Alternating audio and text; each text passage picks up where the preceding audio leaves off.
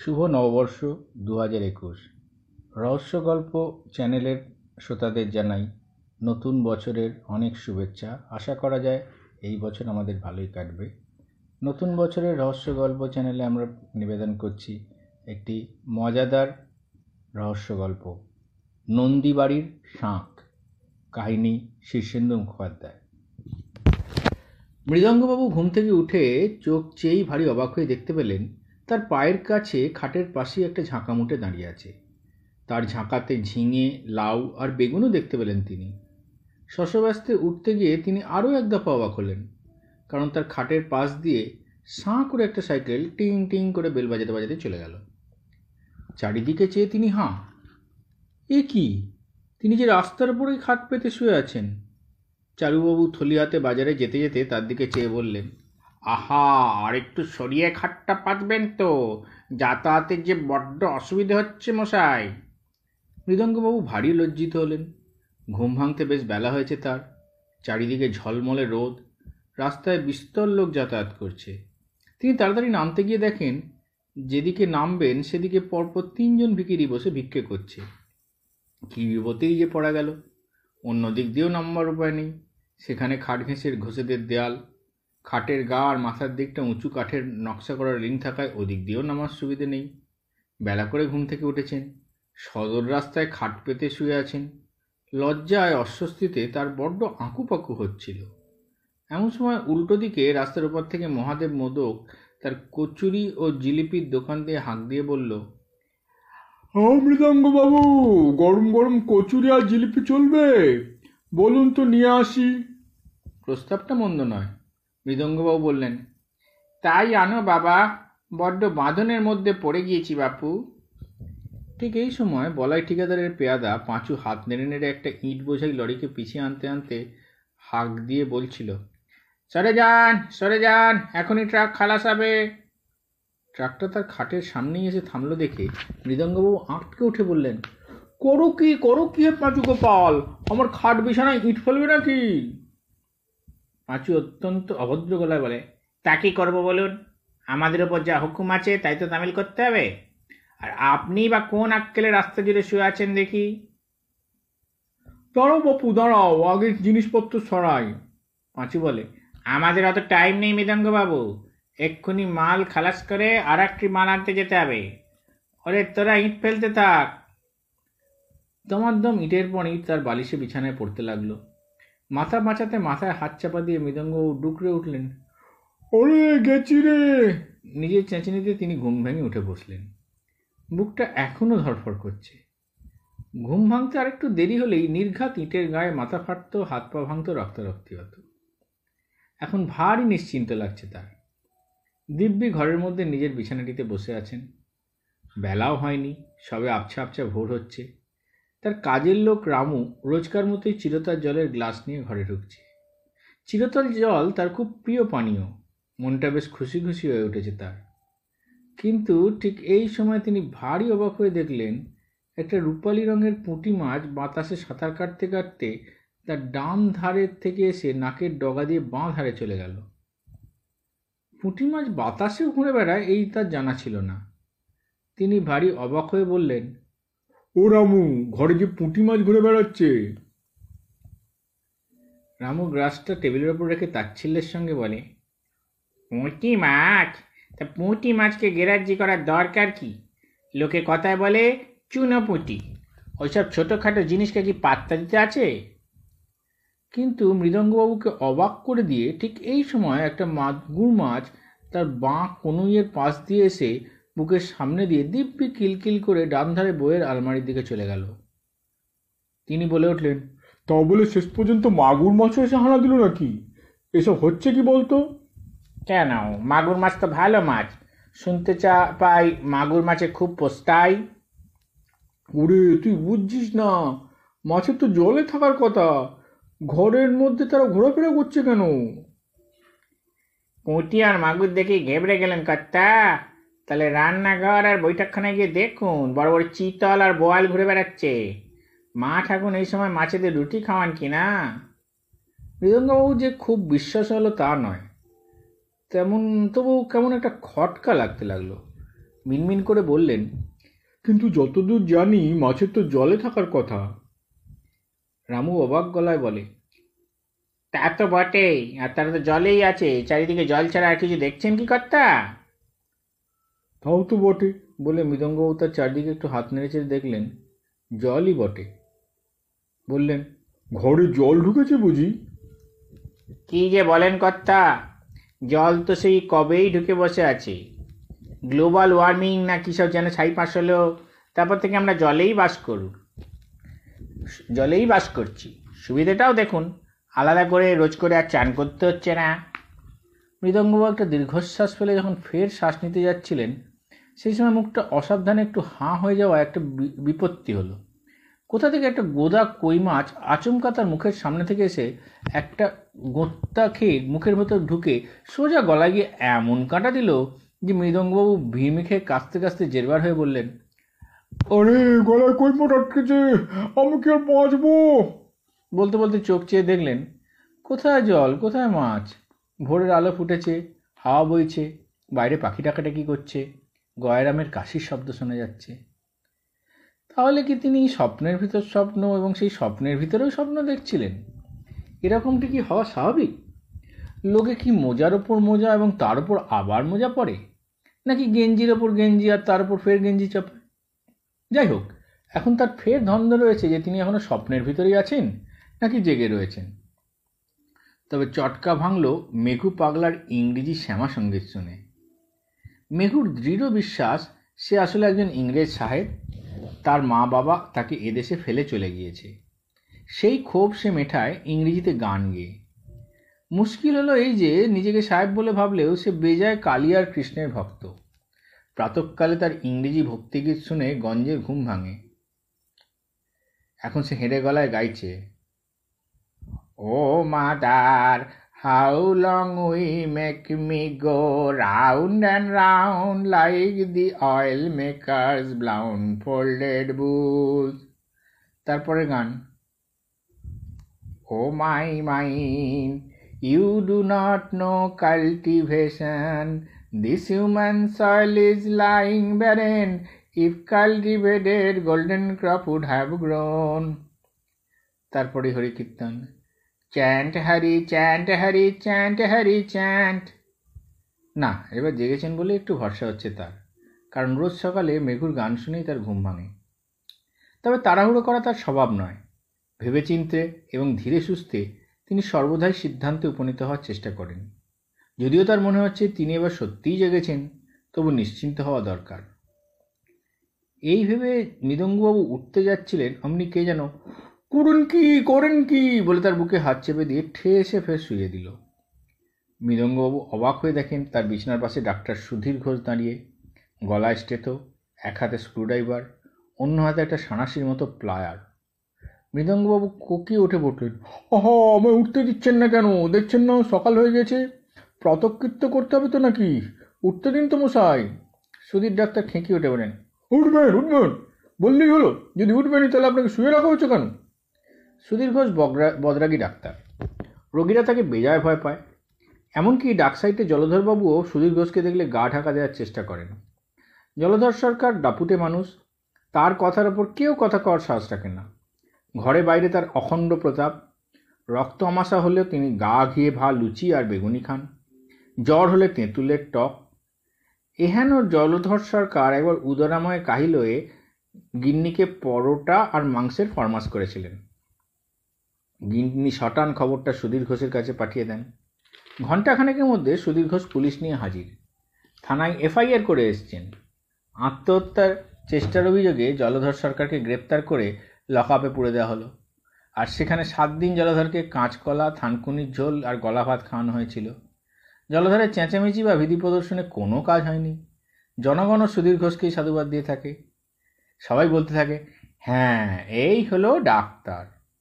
সেই সুধীর ঘোষ তা কটমট করে মৃদঙ্গবাবুর মুখের দিকে চেয়ে বরফ শীতল গলায় বললেন কেন? শুয়ে থাকতে কি আপনার কোনো অসুবিধা হচ্ছে?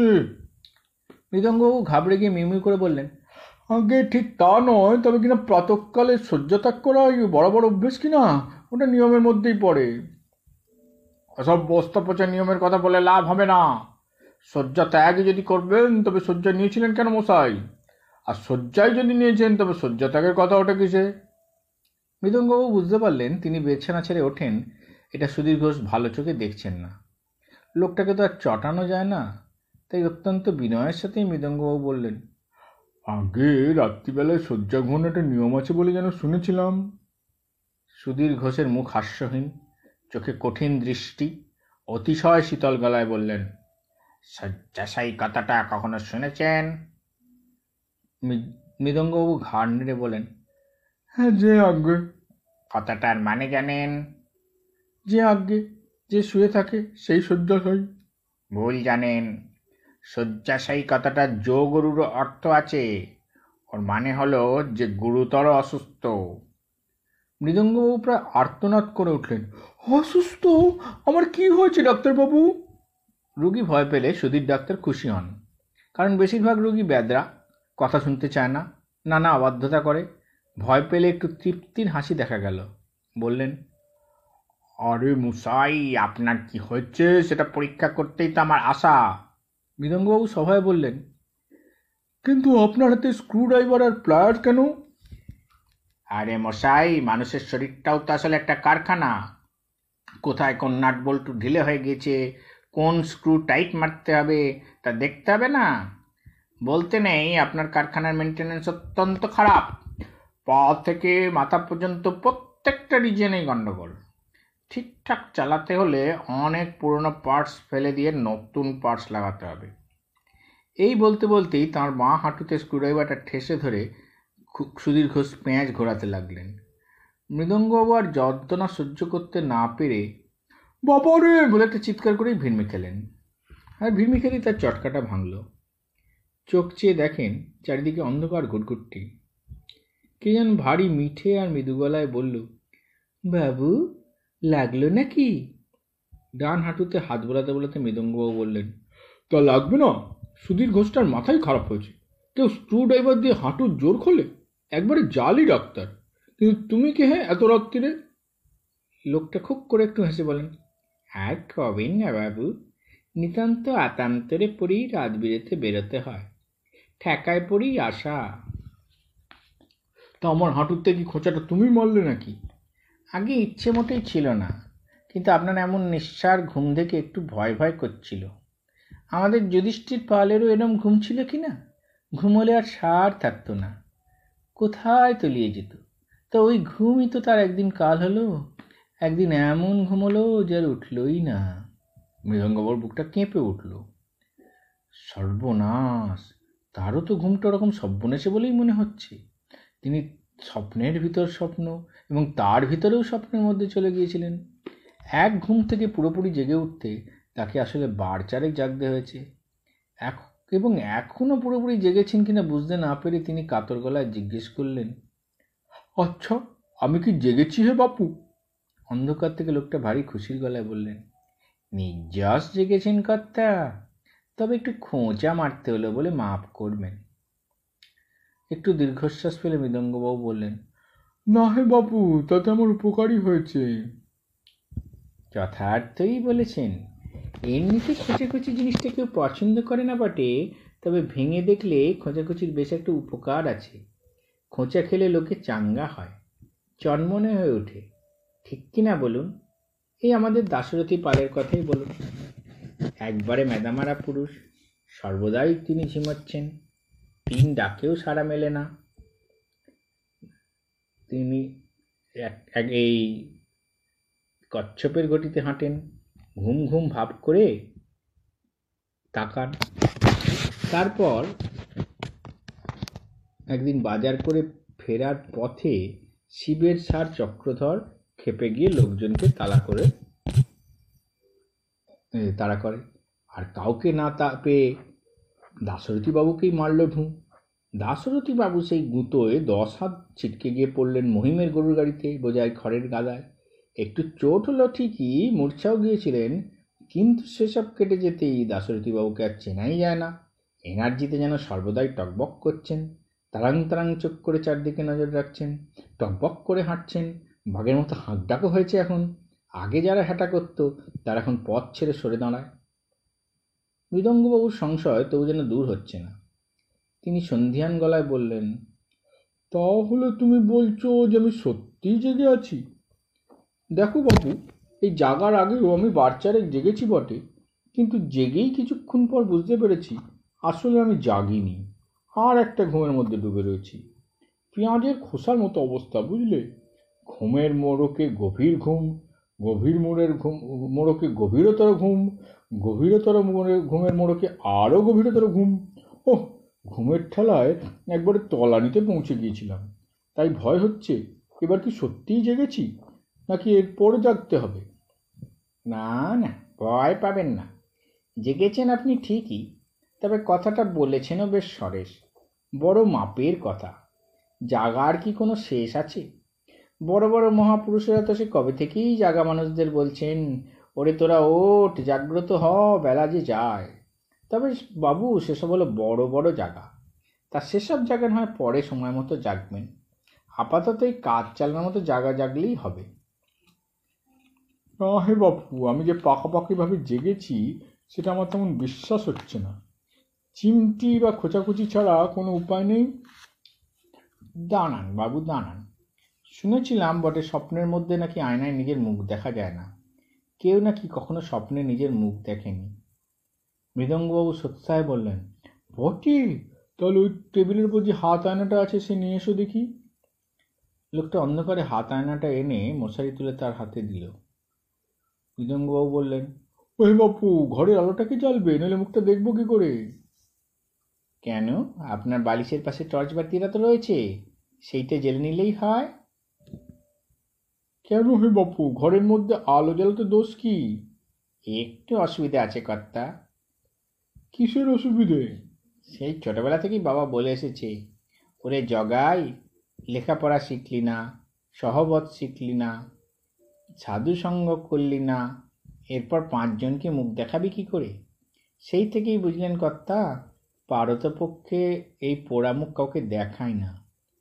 বুঝেছি বাপু, চেনা দিতে চাও না। ঠিক আছে। এই বলে হাতরে পালিশের পাশ থেকে টর্চটা নিয়ে আলো জ্বেলে আয়নার দিকে তাকিয়েই একটা চাপা আর্তনাদ করে উঠলেন মৃদঙ্গবাবু। সর্বনাশ! এ তো আমি নই। জগাই শশব্যস্তে বলে ওঠে, বলেন কি, আপনি নন? এ হে, তাহলে তো মুশকিল হলো বসাই। আপনার বদলে অন্য কেউ ঘরে ঢুকে আছে, বসে আছেন নাকি? আর একবার ভালো করে দেখুন তো। মৃদঙ্গবাবু দেখলেন এবং হতাশ হয়ে টর্চ আর আয়না ফেলে দিয়ে বললেন, দেখি আবার হবে কি? আয়নাতে একটা বুড়ো লোকের মুখ দেখা যাচ্ছে, কিন্তু আমার বয়স তো মোটে বত্রিশ। জগাই একটু কেসে গলা ছাপ করে নিয়ে বলল, আগে বুড়ো হতে একটু সময় লাগে, টক করে বুড়ো হওয়াটা খুবই শক্ত, তবে জ্ঞানবিদ্ধ বলে একটা কি কথা আছে না কর্তা? তা আছে। ওর মানে হলো বেশি লেখাপড়া করলে লোকে বুড়িয়ে যায়। আপনারা বোধহয় সেটাই হয়েছে। আমাদের ঘরগোবিন্দরও তাই হয়েছিল কি না? কী রকম? মাত্র পঁচিশ বছর বয়সেই হরগোবিন্দ এত লেখাপড়া করে ফেলল যে চুলে পাক ধরলো দাঁত পড়ে গেল রাস্তা দিয়ে যখন হাঁটতো তখন দেখে মনে হতো পিঠে একটা ভারী বস্তা টেনে টেনে কুঁজো হয়ে চলেছে। বস্তা? আগে বস্তাটা দেখা যেত না জ্ঞানের বস্তা তো। ওই জ্ঞানের ভারী কুঁজো হয়ে গিয়েছিল।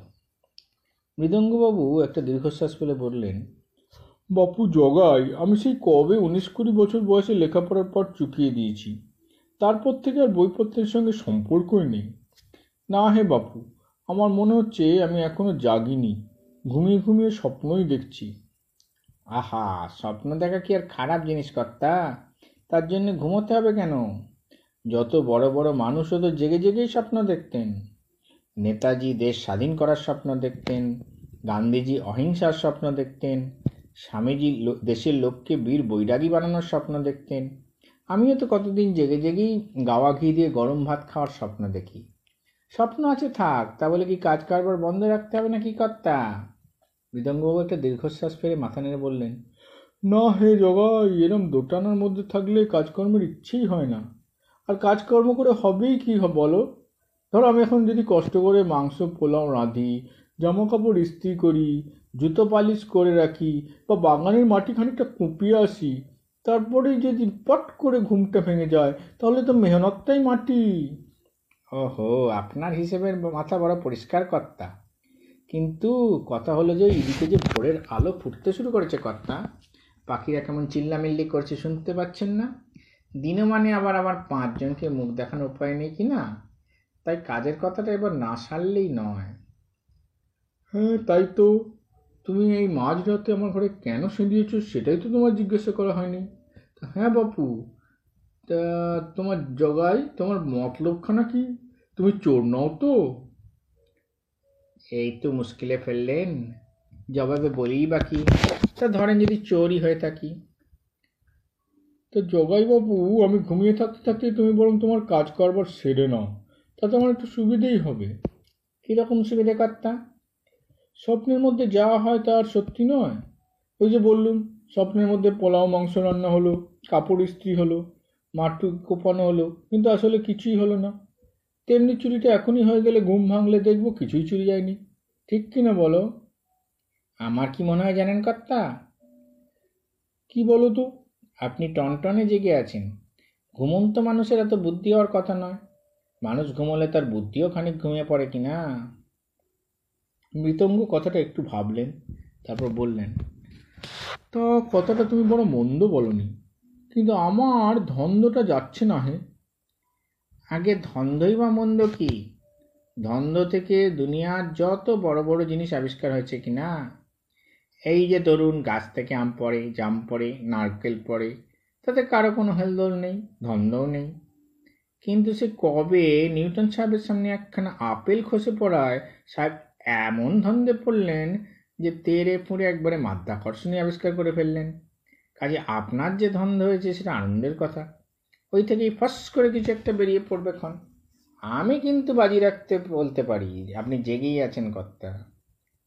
আরে ধুর বাজি ধরে লাভ কি? ঘুম ভেঙে গেলে কি আর বাজির টাকা আদায় হবে? তখন তোমাকে পাবো কোথায়? এহ আপনাকে যত দেখছি তত শ্রদ্ধা হচ্ছে কর্তা। কি বিষয় বুদ্ধি? তুমি চোর হলেও ভারী মিষ্টি আর তোষামুদে চোর। আমার সম্পর্কে এত ভালো ভালো কথা বহুদিন কেউ বলেনি। কিন্তু বলা উচিত ছিল কর্তা, বলা উচিত ছিল। ঘুমটা ভাঙার আগে তোমাকে আরও একটা কথা বলে নিই। আমি কখনো শুনিনি যে কোনো চোর চুরি করতে এসে গেরস্থের সাথে এত গল্প গাছা করে। এটা একমাত্র স্বপ্নেই সম্ভব, ঠিক কি না হ্যাঁ কি যে বলেন কর্তা? আপনার সঙ্গে গল্প গাছা করব এমন আস্পর্ধা কি আমার আছে? আসলে আপনার কাছে একটা জিনিস গচ্ছিত রাখতেই আসা তাও লোকেন বাবুদের লোকেদের তারাকে যান বাঁচাতে। আর এখনই আপনার ঘুমটা ভেঙে যাওয়ায় পাঁচটা সুখ দুঃখের কথা উঠে পড়ল কি না? মৃদঙ্গবাবু অবাক হয়ে বললেন, আমার কাছে জিনিস গচ্ছিত রাখতে এসছো? যে আগে সর্বনাশ চোর চুরি করে জিনিসপত্র নিয়ে যায় সে একরকম। কিন্তু জিনিসপত্র রেখে যাওয়া তো বিপজ্জনক। কি রাখতে এসছো শুনি? বোমা বা বন্দুক নয় তো? নাকি মাদক? আগে না, সেসব নয়। তবে কি চোরাই মাল আগে তাও ঠিক নয়। একসময় সেটা চোরাই মালই ছিল বটে। তারপর সে চোরের কাছ থেকে ফের চুরি হয়ে যায়। চুরিতে চুরিতে বিষক খায় তাই এখন তাকে ঠিক চোরাই মাল বলা যায় না। তুমি তো আমার বিপদে ফেলবে দেখছি। জিনিসটা কি? ঘাবড়াবেন না কর্তা। ভারী নিরীহ জিনিস। একটা দক্ষিণাবর্ত শঙ্খ। আপনার কাঠের আলমারিটার মাথায় খবরের কাগজে মোড়া অবস্থায় রাখা আছে। শাঁখ! একটা শাঁখ মারত যে আঁকে। সামান্য একটা শাঁখের জন্য আর একটু হলে লোকেনবাবুর লোকেরা আমাকে খুনই করে ফেলছিল। কোনো রকমে আপনার বাড়ির পাঁচিল টপকে ঢুকতে পড়তে পেরেছিলাম বলে রক্ষে। নইলে এতক্ষণে তো আমার লাশ পদ্মদিঘিতে ভেসেই থাকার কথা। দাঁড়াও বাপু, দাঁড়াও। আমার ঘুমটা এবার ভেঙেছে বলে তো মনে হচ্ছে। ব্যাপারটা আমাকে একটু বুঝিয়ে বলো তো বাপু এই লোকেনবাবু লোকটাকে আর তার লোকেরা তোমাকে মারতেই বা চায় কেন? সে অনেক কথা কর্তা। বলতে গেলে রাত পুইয়ে যাবে। দয়ার শরীর আপনার। আপনি নিশ্চয়ই চান না যে আমি আপনার বাড়ির লোকের কাছে ধরা পড়ে হাঁটুরে কিল খাই। তারপর বিষ্ণু দারোগা এসে পাঁচমোড়া করে বেঁধে হাট বাজারের ভেতর দিয়ে টেনে নিয়ে ফাটকে পুরুক তবে চিন্তা নেই। টুক করে একদিন ফাঁক বেজে চলে এসে আপনাকে গোটা বৃত্তান্তটা শোনাব। সকালে চিন্তিত মুখে সামনের বড় বারান্দায় পাইচারি করছিলেন মৃদঙ্গবাবু গাছে গাছে পাখির ডাকাডাকি। শিউলি ফুলের গন্ধ আসছে। আকাশের শরতের মেঘ আলস্যের সঙ্গে ঘুরে বেড়াচ্ছে। চারিদিকে তাপহীন কমজোরি রোদ। হাওয়ায় একটু চোরা ঠান্ডা। সকালবেলাটা মৃদঙ্গবাবুর বেশ ভালোই কাটবার কথা, কিন্তু তার তেমন ভালো ঠেকছে না। মনের মধ্যে একটা অশান্তি খচখচ করছে সেই তখন থেকে। ঠিক এই সময় তাদের পুরনো কাজের লোক রামু তাকে চা দিতে এলো। নামু, রামু নামেই কাজের লোক। আসলে সে গার্জিয়ানেরও অধিক। দরকার হলে ধমক ধমকও দেয়। হাতে চায়ের কাপটা ধরিয়ে দিয়ে রামু গম্ভীর মুখে বলল কাল রাতে যে বাড়িতে চোর এসেছিল সেটা কি টের পেয়েছেন? ঘোরতর অন্যমনস্ক মৃদঙ্গবাবু বললেন টের পাবো না কেন? চোরের সঙ্গে তো আমার অনেক কথা হয়েছে। অ্যাঁ? বলে খানিকক্ষণ হ্যাঁ করে তাকিয়ে রইল রামু। তবে বলল তার মানে? মৃদঙ্গবাবু ভারী বিরক্ত হয়ে বললেন কেন? চোরের সঙ্গে কথা কও কি বারণ নাকি? কোন মহাভারত অশুদ্ধ হয়েছে তাতে? রামু চোখ কপালে তুলে বলে, বলেন কি বাবু, কোথায় চোরকে জাপটে ধরে চোর চোর বলে চেঁচিয়ে বাড়ি মাথায় করবেন? তা না করে চোরের সঙ্গে বসে কি গল্প গাছে করলেন নাকি? মৃদঙ্গবাবু একটু ফাঁপড়ে পড়ে বললেন, আরে না, গল্প গাছা করব কেন? কাজের কথাই হচ্ছিল। কাজের কথা? চোরের সঙ্গে আপনার কি কাজ? মৃদঙ্গবাবু খুব উদাস হয়ে গিয়ে বললেন সে আছে, সব কথা তুই বুঝবি না। কথাটা রটে যেতে দেরি হলো না। মৃদঙ্গবাবুর ভাগ্য ভালো যে কিছুদিন আগে তার নাক ডাকা নিয়ে স্ত্রী কিছু কটুকাটব্য করায় দুজনের মন কষাকষি হয়, দুজনের বাক্যালাপ বন্ধ। তার স্ত্রীও রাগ করে অন্য ঘরে থাকছেন এখন। তা মুখোমুখি কথা না হলেও আড়াল থেকে তিনি বলতে লাগবেন হ্যাঁ হ্যাঁ চোর হবে কেন? ও তো মাস্তো তো ভাই। তাও ভাগ্য ভালো যে মাঝরাতে উঠে আমাকে চোরের জন্য যা জল খাবার করে দিতে হয়নি। এ বাড়ি থাকলে আমার কপালে তাও লেখা আছে, জন্মে শুনিনি বাপু, বাড়িতে চোর এলে গৃহস্থ তার সঙ্গে আড্ডা মারতে বসে যায়। মৃদঙ্গবাবুর বাজা, বাবা ভুজঙ্গবাবু রাশভারী মানুষ। মৃদঙ্গবাবু তাকে যথেষ্ট ভয়ও খান। তিনি নিজের ঘরে মৃদঙ্গবাবুকে ডেকে পাঠিয়ে তার পা থেকে মাথা পর্যন্ত দেখে নিয়ে বললেন, এসব কি শুনছি মৃদঙ্গবাবু মাথা চুলকে মিনমিন করে বললেন আগে চোর বলে ঠিক বুঝতে পারিনি। ভেবেছিলাম স্বপ্ন দেখছি। কিন্তু তুমি নিজের মুখেই তো কবুল করেছ। চোরের সঙ্গে তোমার কথাবার্তাও হয়েছে। যে আগে কথা ঠিক বলতে চাইনি চোরটাই গায়ে পড়ে কথা বলছিল। এ তো তাজ্জব ব্যাপার হে। চোর গায়ে পড়ে গেরস্তর সঙ্গে কথা কয় তো কখনো শুনিনি? তা তোমার সঙ্গে তার কি কথা? আগে ভালো ভালো কথাই বলছিল। ভালো ভালো কথা? না হে বাপু, আমি আরও তাজ্জব হতে পারছি না। তাজ্জবেরও একটা শেষ আছে। চোরের মুখে কি শেষে হিতোপদেশও শুনতে হবে? আগে আমিও বড় কম অবাক হইনি। তা তোমায় কি বলছিল? বলছিল কি? সেটা নিজের মুখে বলা কি ঠিক হবে? এখন পরের মুখ পাবে কোথায়? নিজের মুখে বলো। সে আমার খুব প্রশংসা করছিল। প্রশংসা? তোমার? না হয় আমার পক্ষে আর অবাক হওয়া সম্ভব নয়। এক সকালের পক্ষে ইতিমধ্যে আমি যথেষ্ট অবাক হয়েছি। তা তোমার মধ্যে প্রশংসা করার কি খুঁজে পেল চোরটা এই আমার বুদ্ধি, বিবেচনা কাণ্ডজ্ঞান এইসব আর কি। ভুজঙ্গবাবু কিছুক্ষণ হাঁ করে চেয়ে থেকে তারপর আঁতকে উঠে বললেন, কি বললে? বুদ্ধি, বিবেচনা, কাণ্ডজ্ঞান। মৃদঙ্গবাবু আমতা আমতা করে বললেন হাঁকে সেই রকমই তো মনে হলো। তোমার মধ্যে? যে আগে সেগুলো যদি তোমার মধ্যে থেকেই থাকে, তাহলে আমরা এতকাল খুঁজে পেলাম না কেন? মৃদঙ্গবাবু কুণ্ঠিত হয়ে বলেন আগে কথাগুলো আমারও তেমন বিশ্বাস হচ্ছিল না। মনে হচ্ছিল বাড়িয়ে বলা। তবে চোরের চোখ তো অনেক কিছুই দেখতে পায়, যা আমরা দেখতে পাই না। অন্ধকারেও তারা ঠিক দামি দামি জিনিস চিনতে পারে। তাই না বলুন? আহাম্মকদের মুশকিল কি জানো? নিজের প্রশংসা শুনলে তারা কাণ্ডজ্ঞান হারিয়ে ফেলে। এই যেমন তুমি, চোরটা চুরি করার সময় সারা শব্দে তোমার ঘুম ভেঙে গিয়েছিল নিশ্চয়ই?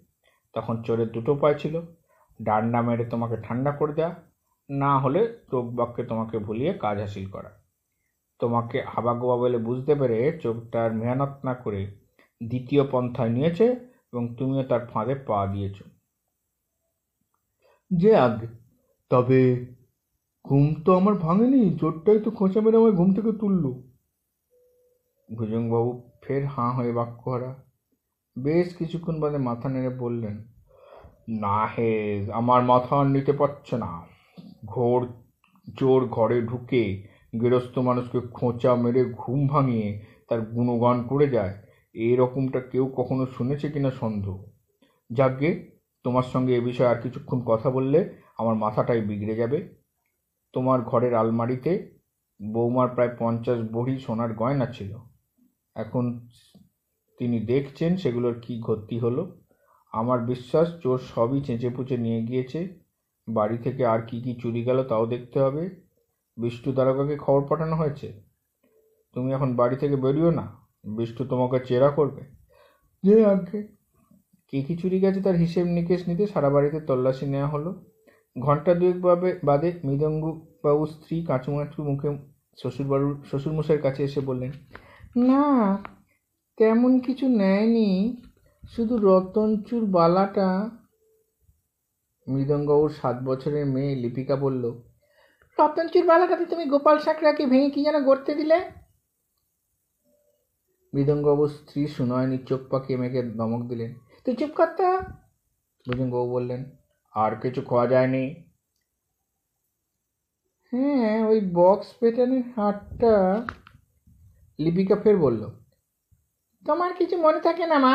ওই হাটটা তো রুবি পিসি ধার নিয়ে গিয়েছে, তার দেওরের বিয়েতে পড়বে বলে? সুনানি ফের ধমক দিলেন। বড়ির কথায় ছেলেদের থাকতে নেই লিপি? রামু হন্তদন্ত এসে বলল।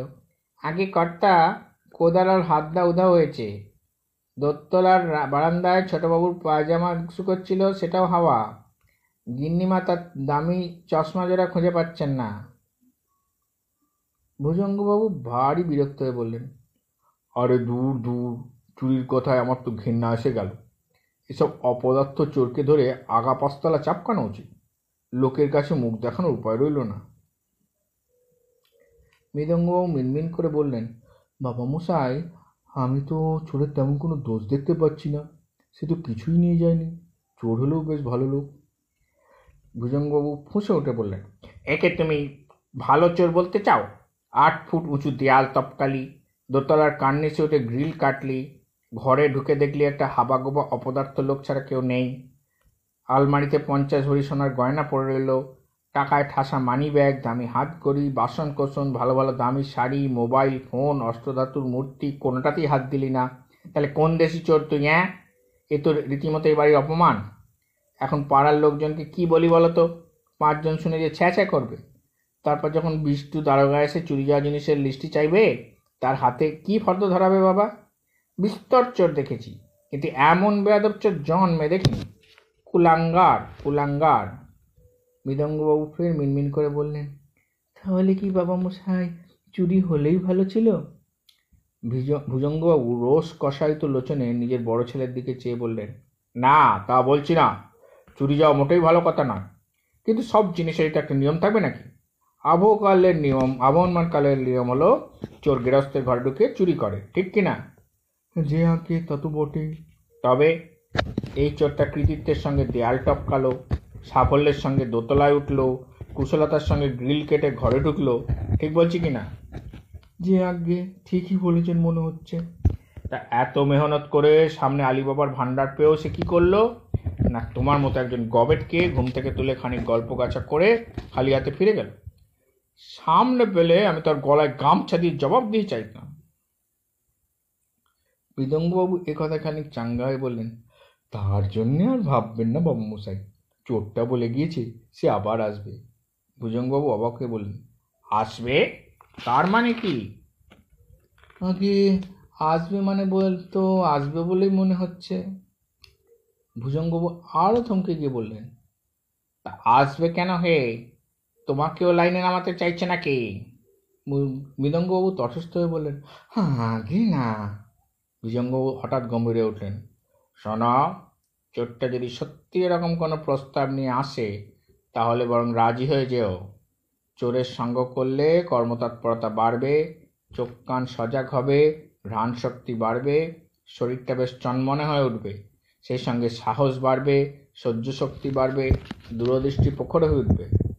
সব দিক দিয়ে বিবেচনা করে আমার তো মনে হচ্ছে তোমার মতো গোবর গণেশের পক্ষে এটা বিধাতার আশীর্বাদ।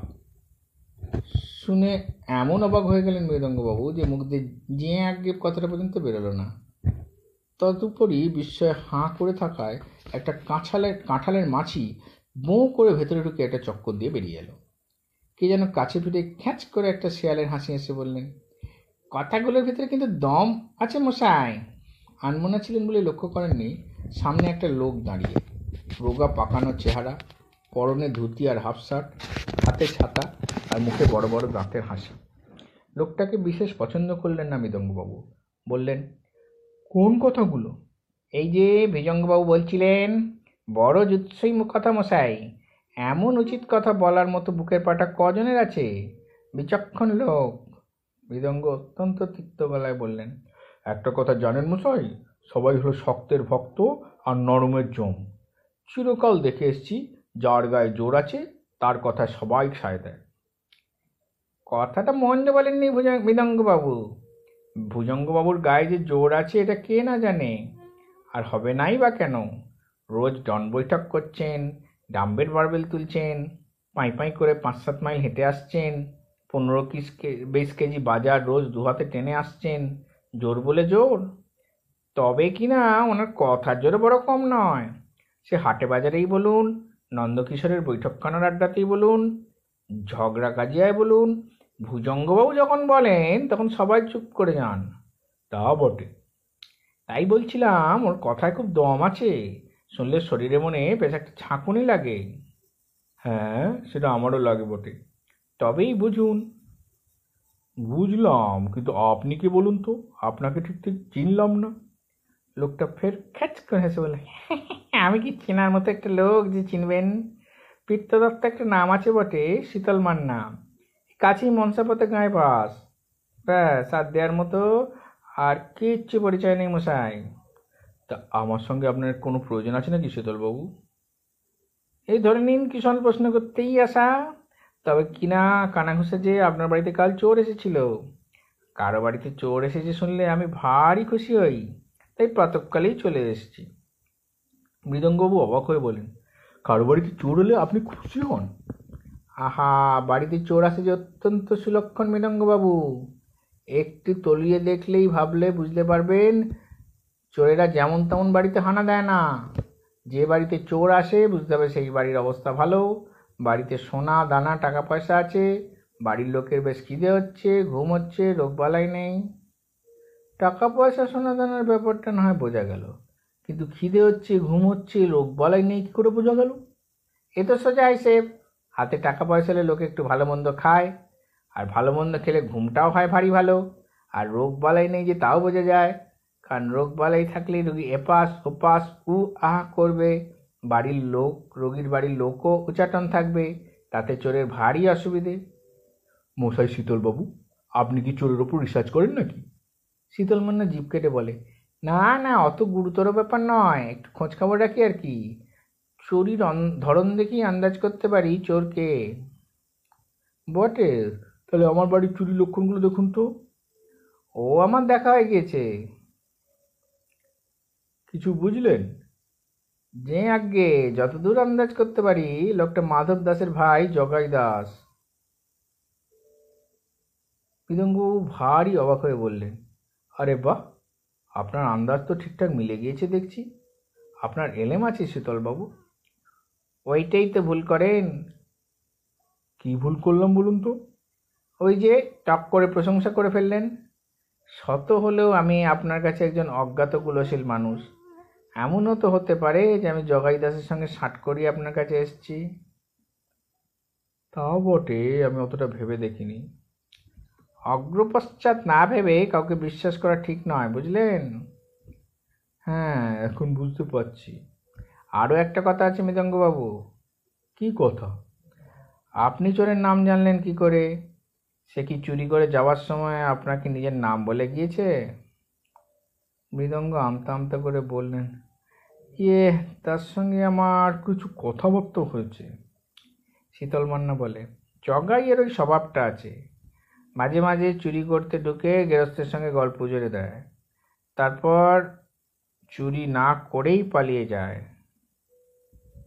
তবে দুঃখের কথা হলো বৈরাগী দিদির ধারে আজ সকালে তার লাশ পাওয়া গিয়েছে। মৃদঙ্গ আঁতকে উঠে বললেন, লাশ? জগাই কি মারা গিয়েছে? শীতল মান্না বললে না মরলেও তার মরো মরো অবস্থা। শি- রহস্য গল্প চ্যানেলে শুনছেন শীর্ষেন্দু মুখোপাধ্যায়ের লেখা নন্দীবাড়ির সাঁ এখন তৃতীয় পর্ব। আখড়া থেকে সন্ধ্যার মুখে তোর চেলারা যখন বেরোয়, তখন মনে হয় হাতির পাল বেরিয়েছে। দেখে মনে হয় তোর গজপতি নামটা সার্থক। এই যে হোঁতকা কোঁতকা সব চেহারা বানিয়ে দিচ্ছিস, এতে দেশের লাভ কী হবে? শরীরে বাড়াবাড়ি হলে মাথায় কম হয়। তা জানিস? সেদিনই কোন সায়েন্স জার্নালে পড়ছিলাম, বেশি ডন বৈঠক করলে মানুষ মাথা মোটা হয়ে যায়। তোর মন্ডু স্বাস্থ্যে আছে যাদের শরীর দুর্বল, তাদের মনও দুর্বল। আমার ছেলেরা যখন রাস্তা দিয়ে হেঁটে যায়, তখন দেখিস কত লোক হাঁ করে চেয়ে থাকে। আহা, সে তো সং দেখলেও লোকে চেয়ে থাকে। লোকে চেয়ে থাকার কি কোনো মানে হয়? আমার বা, ছেলেরা কি সং বলে তোর মনে হয়? তা বাপু হয়। সারা গায়ে শিঙি মাগুরের মতো মাংস কিলবিল করতে দেখলে সংসার আর কি মনে হবে? তুই স্বাস্থ্যের মর্মই বুঝলি না। রোগা ফোগরা তো এই জন্যে হিংসুটে, পরশ্রী কুচুটে হয়। শোন আরও কত আছে? কি কথা এই যেসব হাতির মতো চেলা তৈরি করলি, এদের খোরাকের বহর জানিস? এক একজন চেলা চার পাঁচটা লোকের খোরাক খায়। তাতে কি গরিব দেশের কি ভালো হচ্ছে? চেলার সংখ্যা বাড়লে যে দেশে দুর্ভিক্ষ দেখা দেবে? চারিদিকে যে স্বাস্থ্যের দুর্ভিক্ষ চলছে তা দেখছিস? এ তোর নিজের কথাই ধর। জামাটা পরে আছিস, মনে আছে হ্যাঙ্গারে জামা ঝুলে আছে। বারো মাস আমাশায় ভুগিস বাজার বই আনতে মুটে ভাড়া করতে হয়। সে তুই যা বলিস। সবাই জানে গায়ের জোরের চেয়ে বুদ্ধির জোরের দাম অনেক বেশি। আর গায়ের জোরওয়ালা গবেট হয়। দা ভিঞ্চির নাম শুনেছিস? কেন শুনব না? আমি কি মুখ্যী নাকি? হেমিংওয়ের নাম জানা আছে? পিকাসো দেবীপ্রসাদ রায়চৌধুরীর কথা শুনেছিস কখনো? কেন শুনব না? এরা কি ব- গবে দা ভিঞ্চির যা স্বাস্থ্য ছিল হেলায় বিশ্বাসী হতে পারতেন। হেমিংওয়ের রিস্টের মাপ শুনলে মূর্ছা যাবি। পিকাসোকে দেখলে বুল ফাইটার মনে হতো। আর দেবীপ্রসাদ তো রীতিমতো নাম করা কুস্তিগির। বেলা শেষ হয়ে গেছে। খোলা ফাঁকা আখড়ায় কোণের দিকে একটা বেঞ্চে দুই বন্ধু বসে আছে। হাতে কাঁচের গ্লাসে বাদামের শরবত। শরবতে একটা চুমুক দিয়ে হেমের নিমিলিত চোখে চেয়ে বলে, আরে, ওসব দু চারটে এক্সেপশন থাকেই, ওটা ধরতে নেই।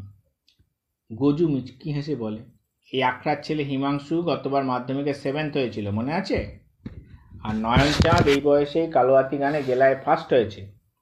যিশু মেডিকেল পড়ছে সায়ন্তন আইআইটির পাস করা ইঞ্জিনিয়ার এখন বেঙ্গালুরুতে মোটা বেতনের চাকরি হাঁকিয়েছে। হেমের নির্বিকার গলায় বলে, সে তো তুই এখন স্বাস্থ্যের গুণকীর্তন করতে কত কি খুঁজে বের করবি? আমি বাপু দিন রাত্রির হাফুস হুফুস দন বৈঠক মেরে সুস্থ শরীরকে ব্যস্ত করার কোনো কারণ খুঁজে পাই না। ভগবান যে শরীরখানা দিয়েছেন তা নিয়ে খুশি থাকলেই তো হয় বাবু খোদার ওপর খোদকারি কি ভালো? ভগবানের ভরসায় তোর মতো সবাই যদি শুয়ে বসে ঠ্যাং নাচাতো, তাহলে মানুষ এখনও জঙ্গলের রাজত্বে বাস করতো। এই এত যে কসরত করে শরীর বাগালি, তাতে লাভটা কী হলো বলতো? এই তো, মাসখানেক আগে লোকেনের দল বলেছে তোর আখড়ার জমি মুক- মুক্ত করতে, তোকে বেধড়ক পিটিয়ে গেল। তোর চেলারাও বাদ যায়নি। পারলি কিছু করতে? মুখ বুঝে গুন্ডাদের হাতে মারই যদি খেতে হয়, তাহলে তো ব্যায়াম এত প্যাঁচ পয়সা শিখে লাভ কি? গজপতি একটু রাগলো না। তার শরীরে অবশ্য রাগ বস্তুটাই নেই। ঠান্ডা গলাতে বলল, প্রথমেই বলে রাখি, গুন্ডামি করার জন্য আমি কুস্তি শিখিনি। আমার কাছে যারা শিখতে আসে, তাদেরও বলি, যদি গুন্ডামি সন্ডামি করার জন্য গাছ জোর করতে এসে থাকো, তাহলে কেটে পড়ো। দ্বিতীয় কথা হচ্ছে সেলফ ডিফেন্সে নিশ্চয়ই আমাদের ওপর পাল্টা হামলা করতাম। কিন্তু ওদের হাতে পিস্তল, পাইপ গানার ভোজালি ছিল। আমরা কিছু করলে গুলিগোলা ভোজালি চড়ত এবং দু চারজন মারাও যেতে পারতো। তাই আমরা চুপচাপ মার হজম করেছি। আর এটা জেনে রাখিস, মার হজম করাটা শক্তিরই পরিচয়। সে কি কথা? তা বলে একতরফা মার খেয়ে যাবি? প্রতিশোধ নিবি না? প্রতিশোধ জিনিসটা তো শেষ নয়। আমি আবার প্রতিশোধ নিলে ওরা আবার পাল্টা প্রতিশোধ নিতে আসতো। তখন আমাকে আবার সেটার প্রতিশোধ নিতে হতো। এইভাবে ব্যাপারটা আর শেষ হতে চায় না। সেদিন গিরিজা খুড়ো কি বলে গিয়েছিল, মনে আছে? ওই আখড়ার ওধারে দাঁড়িয়ে হাতের ছাতাটা নাচাতে নাচাতে টং হয়ে চেঁচিয়ে বলেছিল, চি চি, তোমরা তো কুস্তিগুল গুলের কুলাঙ্গার হে। এরম পাহাড় পর্বতের মতো চেয়ারে নিয়ে কটা পাতি মস্তানের হাতে মার খেলে? ধরে করে কটাকে তো আখড়ার মাটিতে পুঁতেও ফেলতে পারতে। আসলে চেহারাই যাওয়া গিয়েছ, কলজের জন্য নেংটি মিদুরের অধম। গজপতি মিটিমিটি হেসে বলে, মনে থাকবে না কেন? খুব মনে আছে। উনি যা বলেছেন, তা করলে আমরা খুনের দায় পড়তাম। উনি ভেবেচিন্তে বলেননি, রাগের বাসে বলেছিলেন। হেমেন কিছুক্ষণ তেরচা চোখে গজপতির দিকে শেষে একটু শ্বাস ফেলে বলল, ব্যায়াম গা, কুস্তির একটা ভালো দিক কি জানিস? অনেক ভালো দিক আছে। না, একটাই উপকার আমি খুঁজে পেয়েছি। যারা ব্যায়াম বা কুস্তি টুস্তি করে, তাদের মাথা খুব ঠান্ডা থাকে। মেজাজ গরম হয় না। আর সেটা বোধ হয় তারা ভীতু বলেই তোর মধ্যে তাহলে বীর কে? সন্ডাগুন্ডা মস্তানরা? কথায় বাধা পড়ল। নেপু এসে বলল, গোপালবাবুর পায়রা এসছে, তার পায়ে বাঁধা এই চিঠি। বলে গজপতির হাতে একটা চিরকুট এগিয়ে দিল। পায়রা বাড়িতে চিঠি অবশ্য নতুন কিছু নয়। তাদের দুজনেরই ঘনিষ্ঠ বাল্যবন্ধু গোপাল, একটু বিটকেল প্রকৃতির মানুষ। এখান থেকে অন্তত কুড়ি পঁচিশ মাইল দূরে এক গ্রামে তার বাড়ি। বাড়ি গ্রামের মধ্যেও নয় একটু তফাৎ একটা জঙ্গলের মধ্যে।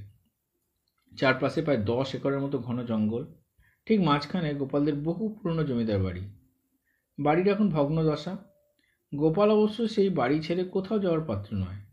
বলতে গেলে সে একাই থাকে, আর এক পুরো কাজের লোক মহাদেব। তা মহাদেবের অনেক বয়স, চোখে ভালো দেখে না, কানেও শোনে না, তবু সেই যা হোক দেখভাল করে গোপালের। গোপাল হচ্ছে গ্যাজেট বিরোধী লোক। সে আধুনিক কোনো যন্ত্রপাতি ব্যবহার করতে চায় না। এমনকি সময় দেখার জন্য সে বালুঘড়ি আর সানডায়াল ব্যবহার করে। তার ক্যালকুলেটর হলো অ্যাবাকাস। তার হোয়াটসঅ্যাপ নেই। দরকার মতো সে পায়রা দিয়ে বার্তা পাঠায়। সে দুশো বা তিনশো বছর পুরনো সময় বাস করে। ওটাই তার নেশা। জিজ্ঞেস করলে বলে, মানুষ তো একসময় সব যন্ত্রপাতি ছাড়াই দিব্যি ছিল আমিও সেই বাঁচাটা বাঁচবার চেষ্টা করছি। অন্ধকার হয়ে এসছে বলে মোবাইলের আলো জ্বেলে চিরকুটটা পড়ল গজপতি। তারপর উদ্বেগের বলায় বলে উঠল, গোপালের সেই দক্ষিণাবর্ত শঙ্খ চুরি হয়ে গিয়েছে।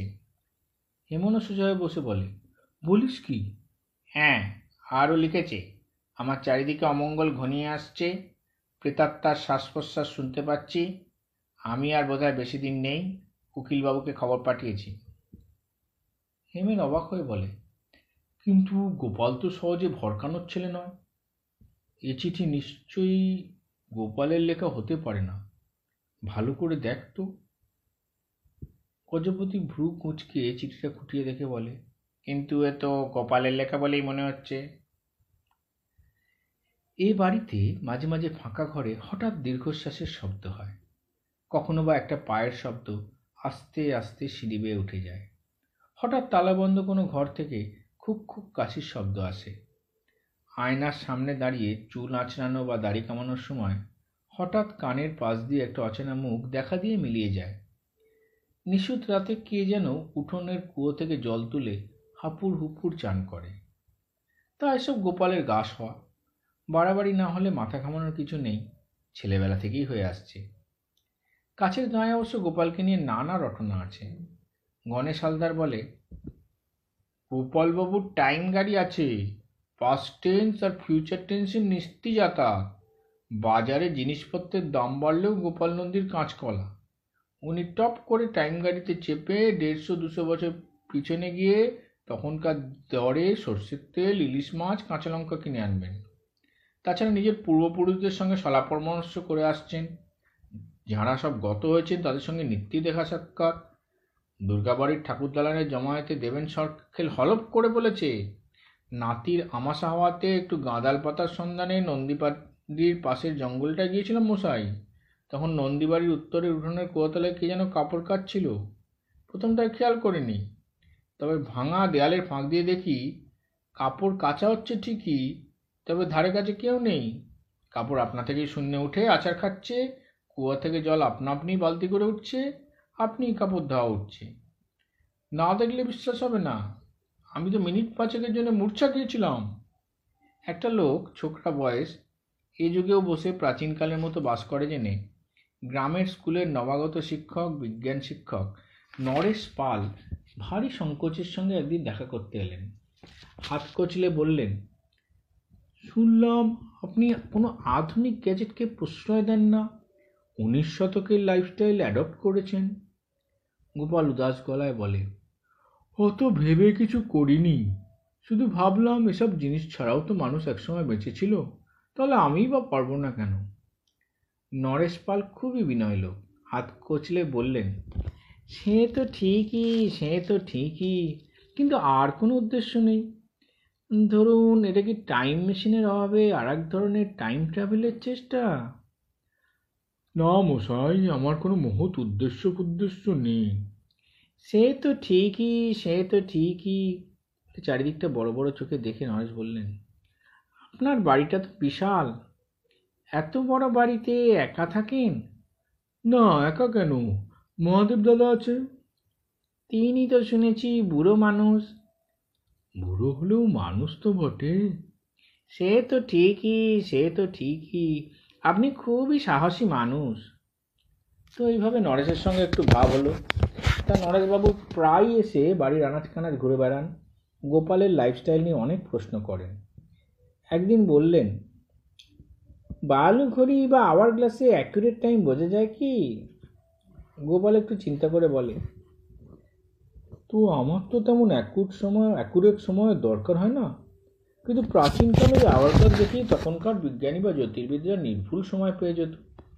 তার জন্য যন্ত্রের বেশি দরকার হয় তীক্ষ্ণ পর্যবেক্ষণ আর ডিডাকশন তখনকার মানুষের সেই গুণ ছিল। এখন ঘড়ি দেখলে সময় বোঝা যায় বলে মানুষ সেই তার গুণ হারিয়ে ফেলেছে। সে তো ঠিকই, সে তো ঠিকই। কিন্তু ধরুন সেকেন্ডের ভগ্নাংশ কি ওই জানতে বোঝা যাবে? গোপাল একটু ভেবে বলে, দেখুন, অ্যাটম ভাঙতে গেলে যেমন বিস্ফোরণ হয় সময়কে ভাঙতে ভাঙতে সময়ের শুকনো দানায় পৌঁছে মানুষ যদি সেটারও বিভাজন করতে চায়, তাহলেও একটা বিস্ফোরণ হতে পারে কিন্তু। হলে কি হবে? গোপাল মাথা নেড়ে বলে। জানি না। হয়তো সেই বিস্ফোরণের ফলে মানুষ টাইম মেশিন আবিষ্কার করে ফেলবে, কিংবা দুম করে সভ্যতা উবে গিয়ে মানুষ প্রস্তর যুগে ফিরে যাবে, কিংবা পৃথিবী এবং সময় এগিয়ে গিয়ে মহাপলায় ফিরে আসবে। সে তো ঠিকই, সে তো ঠিকই, বলতে বলতে খুব চিন্তিত মুখে নরেশ পাল উঠে গেলেন। আর সেদিনই কে যেন বাগানের ফটকের কাছে তাকে ল্যাং মেরে ফেলে দিল। পরদিন নরেশ পাল একটু থমথমে মুখে এসে বললেন, দেখুন, আমি ঠিক নালিশ করছি না। কিন্তু কাল যাওয়ার সময় ফটকের কাছে কেউ আমাকে পেছন থেকে ল্যাং মেরে ফেলে দিয়েছিল। গোপাল ভ্রু তুলে বলে, সে কি? কে সেই বেয়াদব? উঠে চারদিক খুঁজে দেখেছিলাম। ভেবেছিলাম কোনো দুষ্টু ছেলে টেলে হবে। কিন্তু ধারে কাছে কাউকে দেখতে পাইনি। সে যাই হোক আমি তার হয়ে আপনার কাছে ক্ষমা চাই। ব্যাপারটা ক্ষমার বিষয় নয় গোপালবাবু। তাহলে কিসের ব্যাপার?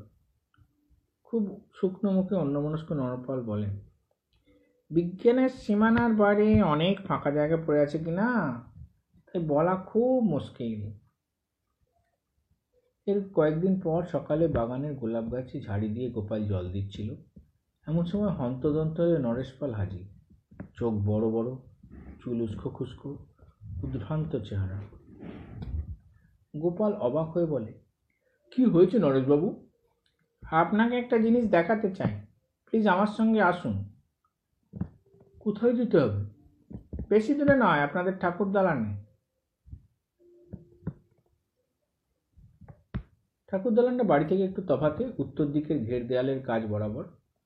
মূল মন্দিরের সামনে লম্বাটে নাটমণ্ডপ তার হাত ধরে প্রায় টানতে টানতে নাটমণ্ডপের সামনে নিয়ে এলেন নরেশ পাল। বললেন, দেখুন। ঠাকুর দালানে নিত্য পুজো করতে আসেন পুরুত মশাই হলধর চক্রবর্তী। জ্বর হওয়ায় কয়েকদিন তিনি আসেননি। নাট মণ্ডপে তাই পুরো ধুলে জমেছে। সেই দেখে আঙুল দেখিয়ে নরেশ পাল বললেন, দেখতে পাচ্ছেন? গোপাল বুঝতে না পারে বলল কি দেখব? দেখতে পাচ্ছেন না ওই যে পায়ের চাপ। এবার গোপাল দেখল নাটমণ্ডপের ধুলোয় বেশ স্পষ্টই একজোড়া পায়ের ছাপ দেখা যাচ্ছে বটে। সে হেসে বলল পায়ের ছাপ তো আর দেখার কি আছে? মহাদেব দাদা হয়তো এসছে। আপনার মহাদেব দাদা কি বাঁ পা ডান পায়ের জায়গায় আর ডান পা বাঁ পায়ে ফেলে? ভালো করে দেখুন তো। এবার সত্যি গোপাল লক্ষ্য করে দেখল কথাটা মিথ্যে নয়। ধুলোর ওপর বাঁ পায়ের জায়গায় ডান পায়ের ছাপ পড়েছে আর ডান পায়ের জায়গায় বাঁ পায়ের ছাপ। এই অশৈল কাণ্ড দেখেও সে অবশ্য খুব একটা অবাক হলো না। শুধু বলল, হুম, আপনি অবাক হচ্ছেন না? গোপাল মিনমিন করে বলল, হচ্ছি তো। নরেশপাল মাথা নেড়ে বলল, না, হচ্ছেন না। অর্থাৎ এর রহস্যটা আপনি জানেন। আরে না, তা নয়। আমি ভাবছিলাম কেউ দুষ্টুমি করে এটা করেছে কিনা। পা ক্রস করেও তো ডান পায়ের জায়গায় বাঁ পা ফেলা যায়। নরেশপাল হাঁ করে তার দিকে খানিকক্ষণ চেয়ে থেকে বললেন, আপনার সত্যিই তাই মনে হচ্ছে? আমার তো হচ্ছে না। গোপাল কি বলবে ভেবে পেল না। তবু আপনি একা এ বাড়িতে বাস করেন? আমার তো যাওয়ার জায়গা নেই। একদিন বিকেলের দিকে উঠে ছাড় দিয়ে উঠে ঘুরে বেড়াচ্ছিল গোপাল।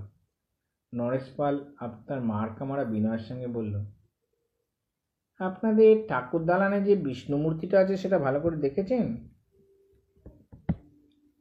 দেখব না কেন?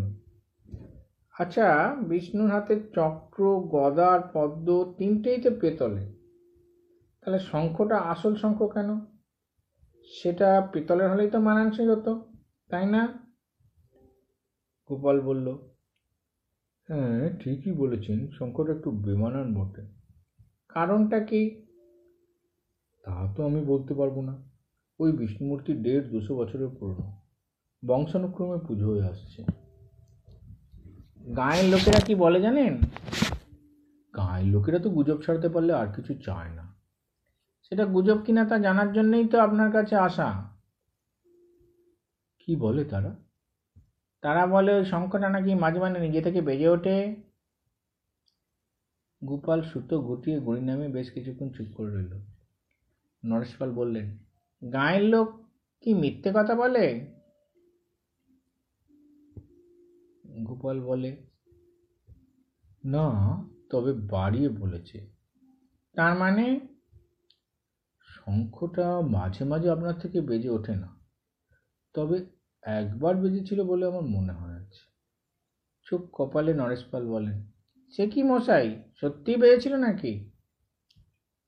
তখন আমি খুব ছোট, চার পাঁচ বছর বয়স হবে। একদিন হঠাৎ ঠাকুর দলান থেকে শঙ্খের জোরালো আজ আসে। এতই জোরালো যে তাতে বাড়ি শুদ্ধ লোক জেগে গেল। প্রথমে সন্দেহ হয়েছিল মূল মন্দিরে কেউ ঢুকে শাঁখ বাজাচ্ছে। দেখা গেল কিন্তু দেখা গেল, মূল মন্দিরের কোলাপসিবল গেটের তালা অক্ষতেই আছে, শাঁখও বিষ্ণুর হাতেই ধরা। কিন্তু শাঁখটা তাহলে বাজলো কীভাবে? তা জানি না। বাই চান্স অন্য কোনো শাঁখের আওয়াজ হতে পারে? নিশ্চয়ই তাও হতে পারে। তবে সেই দিন রাতে আমাদের বাড়িতে ডাকাত পড়েছিল। আমাদের দাদু বন্দুক নিয়ে ডাকাতদের ঠেকাতে বেরিয়েছিলেন ডাকাতদের গুলিতে উনি মারা যান। আগেই বলে রাখছি ব্যাপারটা কাকতালীয় হতে পারে। আপনি কখনো শাঁখটা বাজানোর চেষ্টা করেননি? পাগল বিষ্ণুর শাঁখকে উচ্ছিষ্ট করতে হয়। সেদিন একটু বেলার দিকে বাড়ির সামনের চত্বরে পায়রাদের দানা খাওয়াচ্ছিল গোপাল। চেয়ারের পায়ের কাছে ঘুরঘুর করছিল বাড়ির পোষা বেজিটা। পায়রারা দানা খেতে খেতে উড়ে উড়ে তার কাঁধে মাথায় চেপে বসছিল। এই দানা খাওয়ানোর সময়টা বড় ভালো লাগে গোপালের। এই সময় ঠিক এই সময়ে নরেশ পাল এসে চত্বরের বাঁধা পাথরে বাঁধানো বেদিটায় বসে ব্যাপারটা খুব মন দিয়ে দেখলেন। তারপর বললেন পায়রার ডাক, অর্থাৎ পায়রাকে দিয়ে চিঠি পাঠানোর ব্যাপারটা কি আপনার সায়েন্টিফিক বলে মনে হয়? আপনার পায়রা তো তো আর সব ঠিকানায় চিঠি নিয়ে যেতে পারবে না। গোপাল মাথা নেড়ে বলে, না, তা পারবে না। তবু শুধু চেনা জায়গায় পৌঁছে দেবে। ঠিকই বলেছেন, ব্যাপারটা তেমন সায়েন্টিফিক নয়, তবে আমার কাজ চলে যায়। আচ্ছা আপনার পোষ্য কতজন আছে কিছু বলবেন? গোপাল মাথা নেড়ে বলে। বেশি নেই, এই তো দেখছি, পাঁচটা পায়রা, একটা বেজি আর গোটা চারেক বেরল আশ্চর্য, আপনার কুকুর নেই? গোপাল মাথা নেড়ে বলল, না।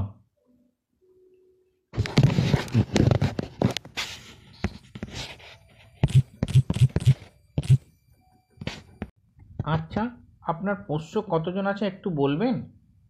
গোপাল মাথানের বলে বেশি নেই এই তো দেখছেন পাঁচটা পায়রা একটা বেজি আর গোটা চারেক বেড়াল। আশ্চর্য আপনার কুকুর নেই? গোপাল মাথানের বলল না। তাই ভাবছি গত তিন মাস ধরে এতবার আপনার বাড়ি এসেছি কখনো কুকুর দেখিনি কিন্তু আজ দেখলাম। গোপাল কিছু বলল না শুধু চেয়ে রইল। নরেশ পাল বললেন, আজ ফটক দিয়ে ঢুকবার সময় কয়েক পা এগিয়েছি, দেখি ডান দিকটা কামিনী ঝোপের আড়াল থেকে একটা কুকুর আমার দিকে জল করে চেয়ে আছে। মিশমিশে কালো কুকুর, পেটটা খুব মরা ল্যাকপ্যাকের চেহারার বড় সড়ো কুকুর। এক সময় আমার খুব কুকুরের শখ ছিল, তাই কুকুর আমি খুব চিনি। এটা হাউন জাতের কুকুর, শিকারি। কিন্তু অবাক কাণ্ড, কুকুরটা আমাকে দেখে তেড়েও এলো না, কোনো শব্দও করল না। খুব শুধু খুব মন দিয়ে লক্ষ্য করল আমাকে। কুকুরটাকে কি আপনি চেনেন গোপালবাবু? না। কুকুর খুব প্রভুভক্ত হয়, তাই না? তাই ওই প্রভুভক্তির জোরে তারা মানুষের অন্য সব পোষ্যকে টেক্কা দিয়েছে। কি বলেন? তা সত্যি কুকুর খুব প্রভুভক্ত হয়। আপনি তো একটা পুষলেও পারতেন। আমার একটা ছিল, কিন্তু কুকুরটা তো বেশি দিন বাঁচে না, চোদ্দ পনেরো বছর। মরে গেলে বড় কষ্ট হয়। আপনার কীরকম কুকুর ছিল? হাউন্ড। কী রকম রং? কালো। এই কুকুরটাও তো কালো হাউন্ড। এরকম মিল তো হতেই পারে। আমি কিন্তু কালো হাউন্ড আর কখনো দেখিনি। খুব রেয়ার জিনিস। গোপাল অস্বস্তি বোধ করে বলে, দেখেননি বলে কি হয় না? না হলে এই হলো কুকুরটা হলো কি করে? তাহলে আপনি বলতে চান এ কুকুরটা আমার নয় আপনার নয়? কি করে আর আমার হবে? আমার ভোলা কুকুরটা তো দু বছর আগে মারা গেছে। কে জানে মশাই? কুকুর প্রভুভক্ত কুকুর কত কি করতে পারে? গোপাল চুপ করে রইল। খুব চিন্তিত মুখে নরেশপাল বলে কিছু মনে করবেন না আপনার বিষ্ণুমূর্তির হাতে যে শঙ্খটা আছে তা দক্ষিণাবর্ত শঙ্খ। বিষ্ণুর হাতে কিন্তু স্বাভাবিকভাবে উত্তরাবর্ত শঙ্খ থাকে। দক্ষিণাবর্ত শঙ্খ হলো গিয়ে শিবের সাঁ একটা সংক্ষিপ্ত শীষ দিয়ে পায়রাদের ছাদের ঘরে ফেরত পাঠালো গোপাল। তারপর বলল হ্যাঁ আমি তো জানি, শঙ্খের গঠনের মধ্যে যে মোচড় আছে, তা আসলে অনন্ত বা অসীমের ছায়া, যা ক্রমাগত প্রসারিত হয়ে চলেছে। উল্টো দিকে মোচড় হলে তা মহাবিশ্বের ওই নিয়মকে উল্টে দেবে। আমরা তো বলেছি, ওই বিষ্ণুমূর্তি অনেক পুরনো। আপনাকে তো বলেইছি আমরা যেমন আছে তেমন রেখে দিয়েছি। কিন্তু আপনি এ নিয়ে এত ভাবছেন কেন? আপনার বাড়িতে যতবারই আসছি, ততই ভাবিত হয়ে পড়ছি মশাই। নিত্য নতুন প্রশ্ন মনের মধ্যে বুদবুদের মতো উঠে আসছে। আপনার নির্বিকার ভাবটাও আমাকে ভারী অবাক করে দেয়। গোপাল কি বলবে ভেবে পেল না। কারণ চারদিকে সে যা সব দেখতে পায়, তাতে তার অভ্যেস হয়ে গেছে। সে এটাও জানে যে নরেশপাল কালুকেই দেখেছেন, কারণ মাঝে মাঝে কালুর উপস্থিতি গোপাল নিজেও টের পায়। তবে অবাক হয় না, এই যা। নরেশপাল বললেন, আপনার বাড়ির যেদিকেই তাকাই, কেমন যেন খটকা লাগে। আপনাকে দেখলেও লাগে। মনে হয় যা দেখছি বা শুনছি তার সবটাই যেন সত্যি নয় গোল মেলে যেন খানিকটা রূপকথা ঢুকে পড়েছে। খানিকটা অতীত এসে উকিঝুঁকি মারছে। খানিকটা যেন কল্পনারও রচনা রয়েছে। গোপাল খুব নিরাসক্ত গলায় বলে, পুরনো বাড়ি তো, তাই ওরকম সব মনে হয় আপনার। গাঁয়ের লোক তো এ বাড়িতে ঢুকতে একটু ভয়ই পায়। শুধু গয়লা রামপদ, ঠিকে কাজের মেয়ে সুখলতা আর ঠাকুরমশাই। একটা সত্যি কথা বলুন তো, আপনি আপনার কুকুরটাকে কি মাঝে মাঝে দেখতে পান? আপনার বাবা মা কি বেঁচে আছেন? মা আছেন, বাবা নেই। যখন বাবার কথা খুব মনে পড়ে, সেটা তখন কি বাবাকে দেখতে পান না? পাই, তবে সেটা মনশ্চক্ষে। চর্মচক্ষে নয়। ছেলে ভুলোনো কথা বলে কি লাভ, গোপালবাবু? সুখলতার মাজায় ব্যথা। তিন তিয়েক, তিনেক শয্যাশায়ী থাকার পর আজ এসে সে ঠাকুরদালান ঝাঁটপাট দিয়েছে। মূল মন্দির ধোয়া মোছা করেছে তারপর নাটমণ্ডপের একধারে বসে জিরোচ্ছে। ঠাকুরমশাই হলধর চক্রবর্তী পুজোর যোগাড় যন্ত্র করছেন। সুখলতা হঠাৎ বলল ও ঠাকুর মশাই বলি মাস্টারটা এ বাড়িতে রোজ হানা দিচ্ছে কেন বলো তো? তা আমি তার কি জানি তুই জিজ্ঞেস করলেই পারিস। জিজ্ঞেস করেছিলাম গো। তা বলে, এ বাড়িতে সে নাকি নানা অদ্ভুত জিনিস দেখতে আসে। ভূত প্রেত আর কী কী যেন। শুনেই তো আমার মাথায় হাট গত চল্লিশ বছর টানা কাজ করছি। কখনো কিছু দেখলাম না। আর ও ছাড়া তিন দিন এসেই দেখে ফেললাম। বলি, তুমি কখনো অশৈলী দেখেছ এখানে কিছু? কচমিন কালেও না। তবেই বোঝো। জলজান্ত যা দেখা যায় তাকে কি ভূত দেখা বলে? এই তো সেদিন পানবাবু এসে বললেন ও শুক্লতা, বলি বেনারসি পাতে একটা পান খাওয়াতে পারবি? শুনে কপাল চাপড়ে বললাম, সেদিন কি আর আছে পানুবাবু এমূলে কি কি পাওয়া যাবে বস্তু? পুরো কর্তা শহর থেকে বান্ডিল বান্ডিল আসতেন। তো পানুবাবু মুখ শুকনো করে বললেন ঘেসো পান খেতে পারি না রে মুখের ছাল উঠে যায়। পানুবাবুকে বলো তো ওই যে বাবু, খুব বাবু মানুষ। বুড়ো কর্তার সঙ্গে পাশে খেলতে আসতো, ফর্সা মতো মোটা সোটা। গলায় সোনার মোটা চেন? হ্যাঁ হ্যাঁ মনে পড়েছে। তারপর ধরো ছোট গিন্নি তাকে মনে আছে? ওই যে গলায় দড়ি দিয়েছিল দক্ষিণে দোতলার ঘরটা? তা মনে থাকবে না কেন? মাঝে মাঝে জানলায় দাঁড়িয়ে থাকতে দেখি। দেহ মোশন হওয়ার পর এখন বেশ আছে। দিন রাত আনার সামনে দাঁড়িয়ে গয়না পরে ঘুরিয়ে ঘুরিয়ে দেখছে নিজেকে। সেদিন ঘর গোছাতে গিয়ে দেখা। আমাকে বলল দেখ তো সুখী এই সীতাহারটা আমায় কেমন মানিয়েছে? তাই তো বলি। এবারই তো আমার ভূত এলো থেকে তুমি কি কিছু দেখো? না রে বাপু পূজা আচ্চা নিয়ে থাকি। কোথায় ভূত? তরঙ্গিনী এসে ফুল তুলে চন্দন বেটে দিয়ে যায়। তরঙ্গিনী মানে নন্দবাবুর মেয়ে তো? ওই যে আট বছর বয়সে পদ্মপুকুরে জলে ডুবে গিয়েছিল? হ্যাঁ সেই। সন্ধ্যাবেলা যখন শয়ন দিতে আসি তখন দেখি আরতির সময় কাঁসিও বাজায়।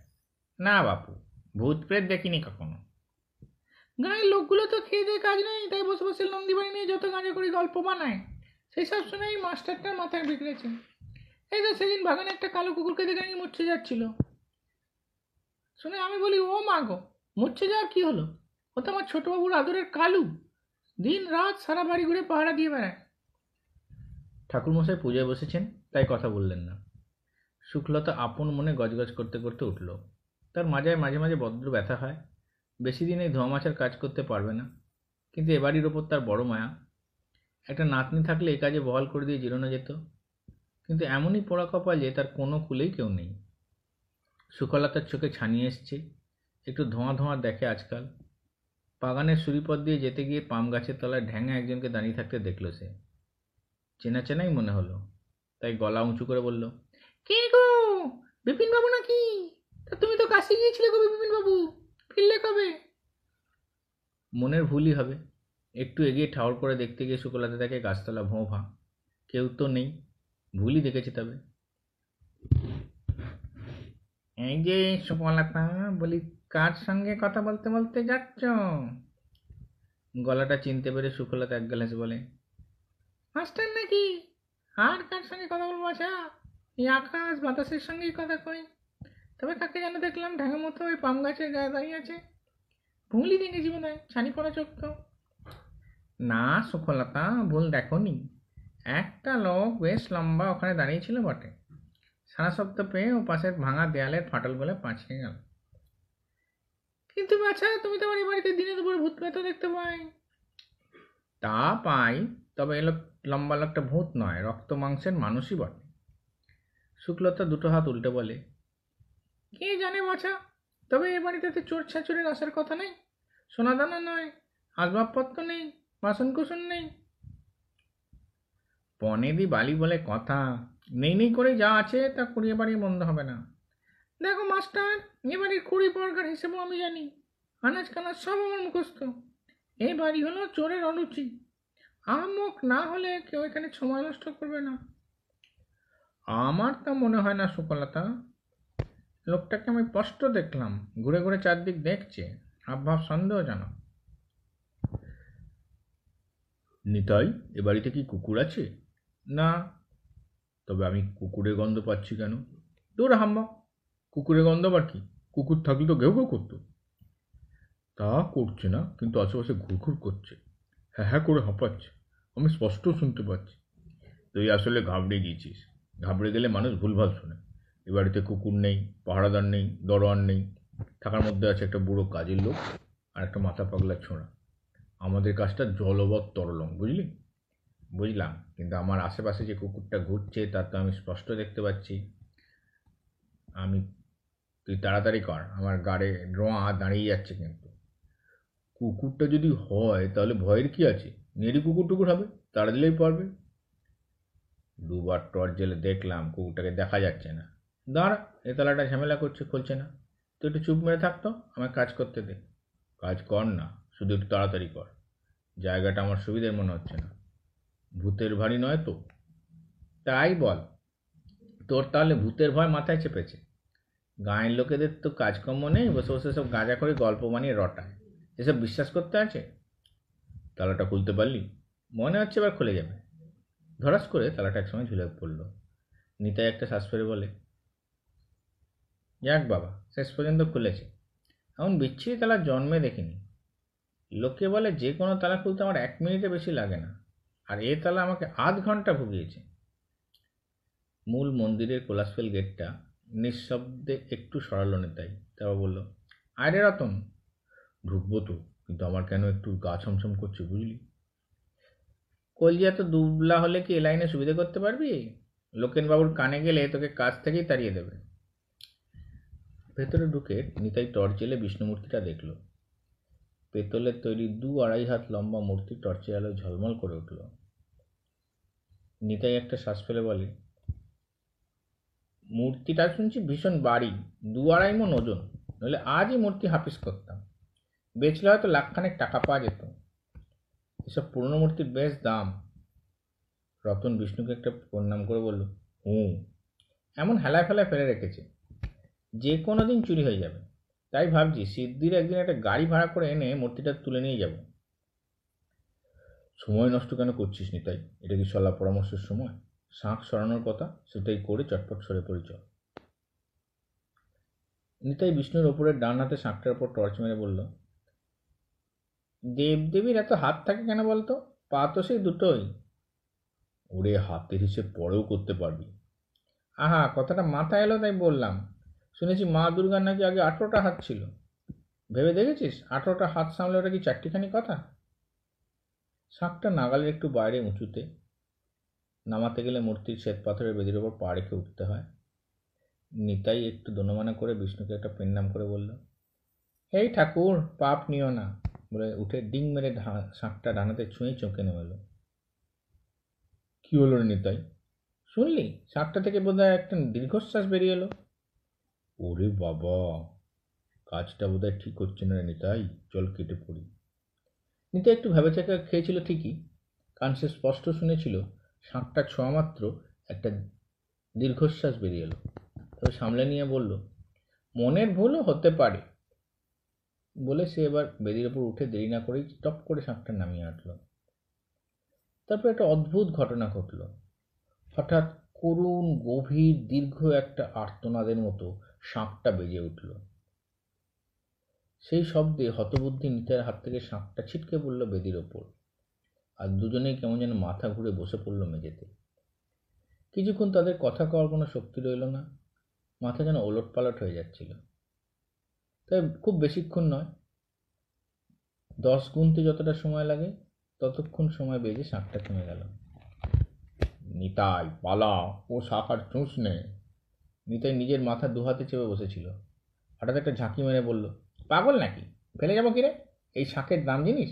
এমন হেলা ফেলার জায়গায় এই জিনিস ফেলে যেতে হয়? যা হবে, শাঁখ ফেলে যাচ্ছি না বাবা। বলে সে প্রকাণ্ড শাঁখটা কুড়িয়ে নিল। শাঁখ আর বাজল না। নিতাই সেটা তার দুঝলায় পড়ে বলল, এবার পা চালিয়ে চল, শাঁখের শব্দে লোক সজাগ হয়েছে। কাজটা কি ঠিক করছিস নিতাই? ঠিকই করছি আমরা না নিলে অন্য কেউ ঠিক নিত। আমার বড্ড ভয় হচ্ছে। সে আমারও এখন একটু একটু হচ্ছে। আমরা তো পাপ বেচেই খাই।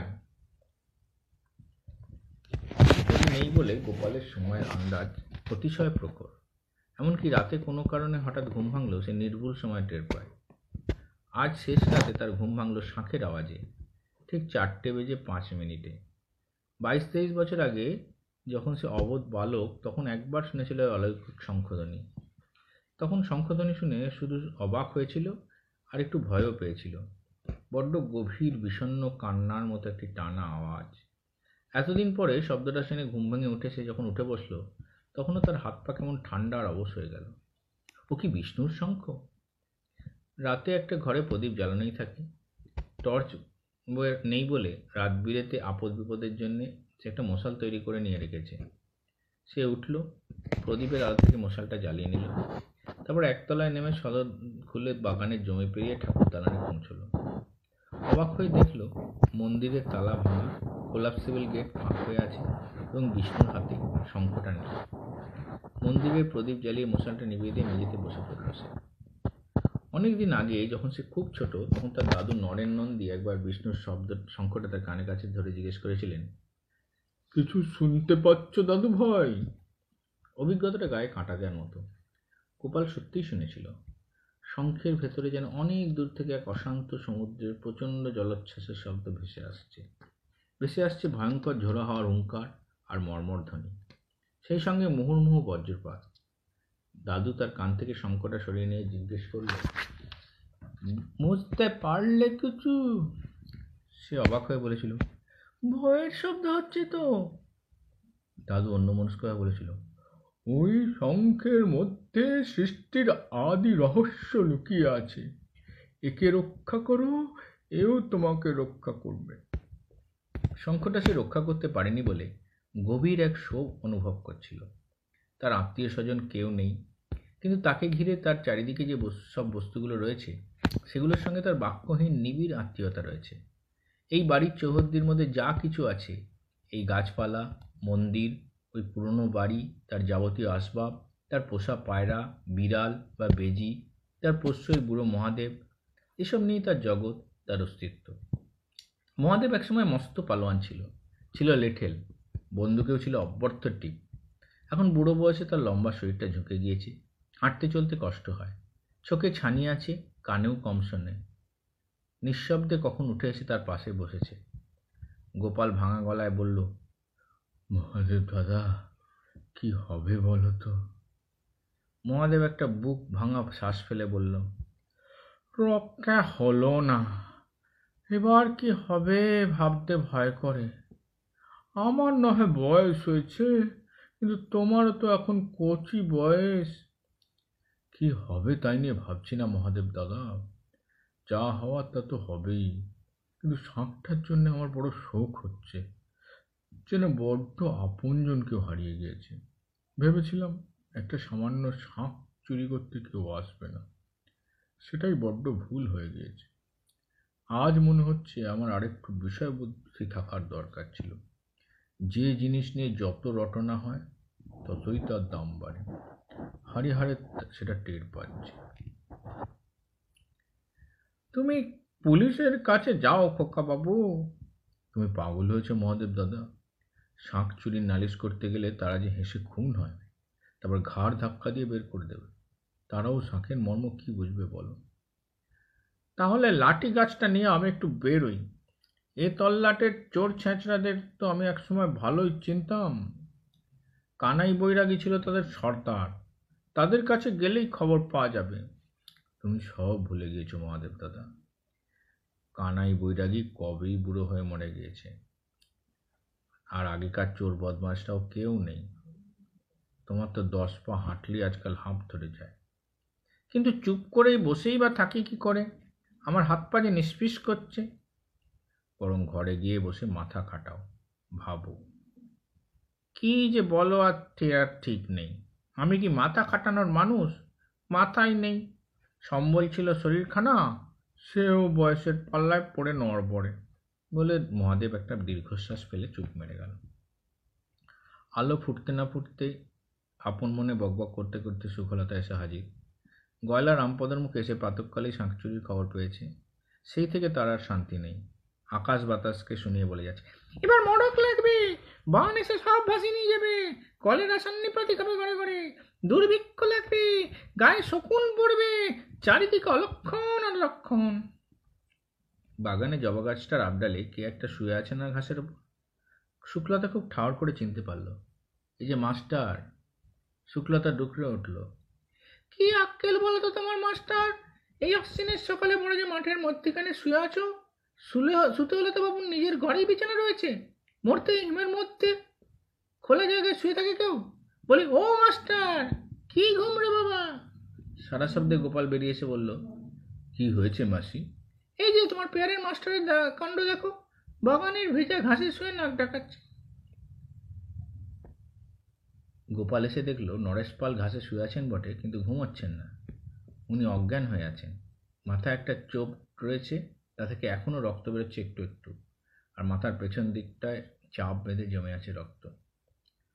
চোখে মুখে জলের ছিটে পড়তেই অবশ্য নরেশ পাল চোখ চাইলেন, একটু ফেলফেলে দৃষ্টি।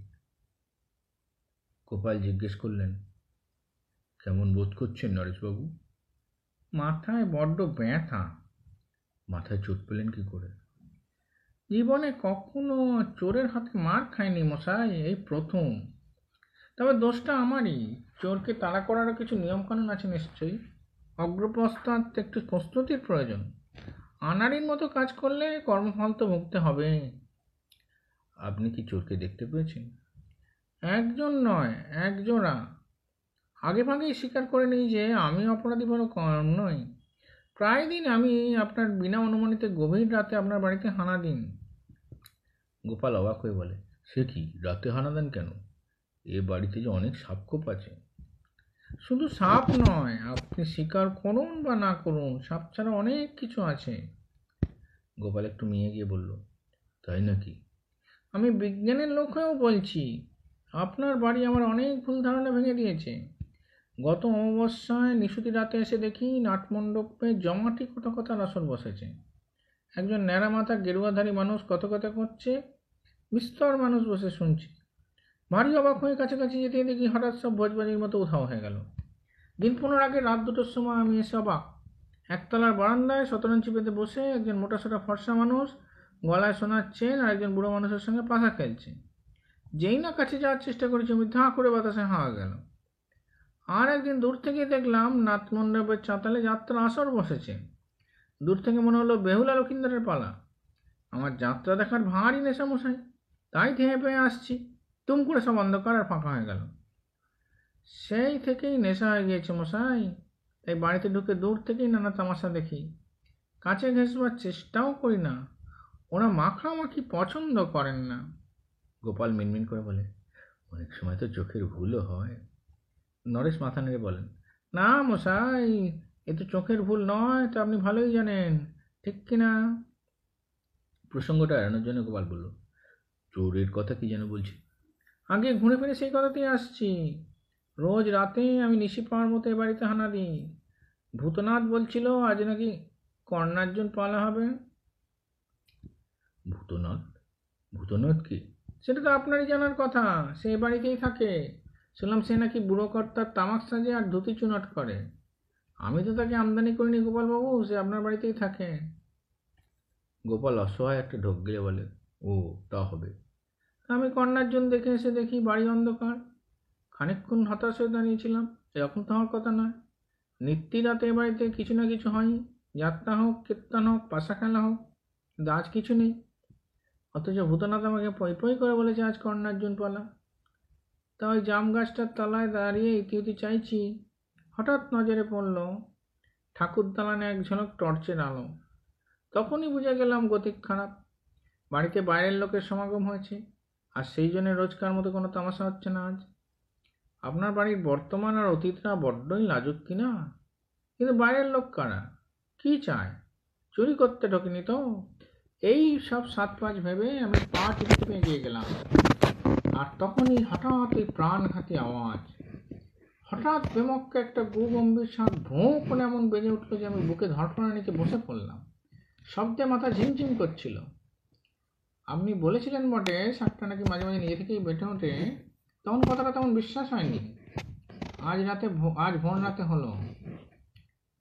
গোপাল বলে শাঁখটা যে আপনিই বেজেছে আর কি করে বুঝলেন? চোরেরাও তো কেউ বাজিয়ে থাকতে পারে। পানেই তো, খুব পানে। তবে আমার একটা সন্দেহ কি জানেন? গৃহস্থ বাড়িতে চুরি করতে এসে শাঁখ বাজিয়ে নিজের উপস্থিতি জানান যাবে এমন আহাম্মক চোর কি দুনিয়ায় খুঁজে পাওয়া যাবে? আরও একটা ব্যাপার হলো, শাঁখের আওয়াজে শুধু আমিই ভিন্নি খাইনি, চোরেরাও খেয়েছিল। আমি তাদের একজনকে স্পষ্ট বলতে শুনেছি, নিতাই পালা ও শাঁখা চুষ নে তার মানে একজন চোরের নাম নিতাই। যে আগে তারপর কি হলো? নিতাইয়ের বুঝা বুদ্ধি অনেক বেশি। সে বুঝে গেছিল এই অলৌকিক শাকের অনেক দাম। তাই শাঁখের ওই ভুতুরে আওয়াজ শুনেও সে শাকটা ঝোলায় পড়েছে। তারপর কি হলো? আপনাদের সিং দরজায় তো কোনো আগল পাগল নেই। হাঁ হাঁ করছে খোলা। তারা অনায়াসে বেরিয়ে যেত। গোপাল অবাক হয়ে বলে তার মানে আপনি কি বলতে চান তারা বেরিয়ে যেতে পারেনি? পেরেছে তবে অনায়াসে নয়। তার মানে? বেরোনোর মুখে আমি গিয়ে তার উপর হামলে পড়ি। হঠাৎ এই হামলায় তারা ভড়কে গিয়ে প্রথমটায় পিছু হটে যায়। তারপর টর্চ মেরে আমাকে চিনতে পারে বলে, আহা মাস্টারমশাই আপনি আবার সব ঝামেলা ঝঞ্ঝাটে কেন? আপনাকে কি এসব মানায়? আমি অবাক হয়ে বললুম, কেন? বেমানান কি দেখলে হে? একজন ফাঁস করে বলল, আমরা নয়, পেটের দায় চুরি ছ্যাঁচড়ামি করতে অন্যের বাড়িতে হানা দিই। কিন্তু আপনি তো ছাত্রদের অঙ্ক মাস মাইনে পাচ্ছেন। তবে আমাদের অন্য মার্কে লাইনে নেমে পড়েছেন কেন? যান, মশাই, বাড়ি গিয়ে ঘুমন। এ তো রীতিমতো অপমান। তবেই বুঝুন, রাগের চোটে আমি সামনের লোকটাকে একখানা মক্ষম ঘুষি মারলুম। কিন্তু আমার ঘুষির জোর যে এত কম সেটা আমার জানা ছিল না। ঘুষি খেয়ে লোকটা হা হাঁ করে বলল, করেন কি, মাস্টার মশাই? আপনার সব অভ্যেস নেই, শেষে ব্যথা ট্যাথা পেয়ে বসবেন তো। আমি মরিয়া হয় দ্বিতীয় ঘুষি মারতে লোকটা বলল আচ্ছা মশাই আচ্ছা আমরা খুব ভয় পেয়ে গেছি। আপনাকে আর কষ্ট করতে হবে না। এই রকম বিদ্রুপ শুনলে কারই বা মাথা ঠিক থাকে বলুন? আমারও ছিল না। তবে আমি তবে রে বলে ওদের উপর বাঘের মতো ঝাঁপকে পড়লাম। তখন একজন বলল, ওরে রতন, মাস্টারমশাইকে খুব যত্ন করে একটু শুইয়ে দে। তখনই মাথার পেছন দিকটা রতন নামের লোকটা কি যেন একটা দিয়ে মারলো। তারপর আর কিছু মনে নাই। তাহলে দ্বিতীয় চোরের নাম রতন। জি আগে।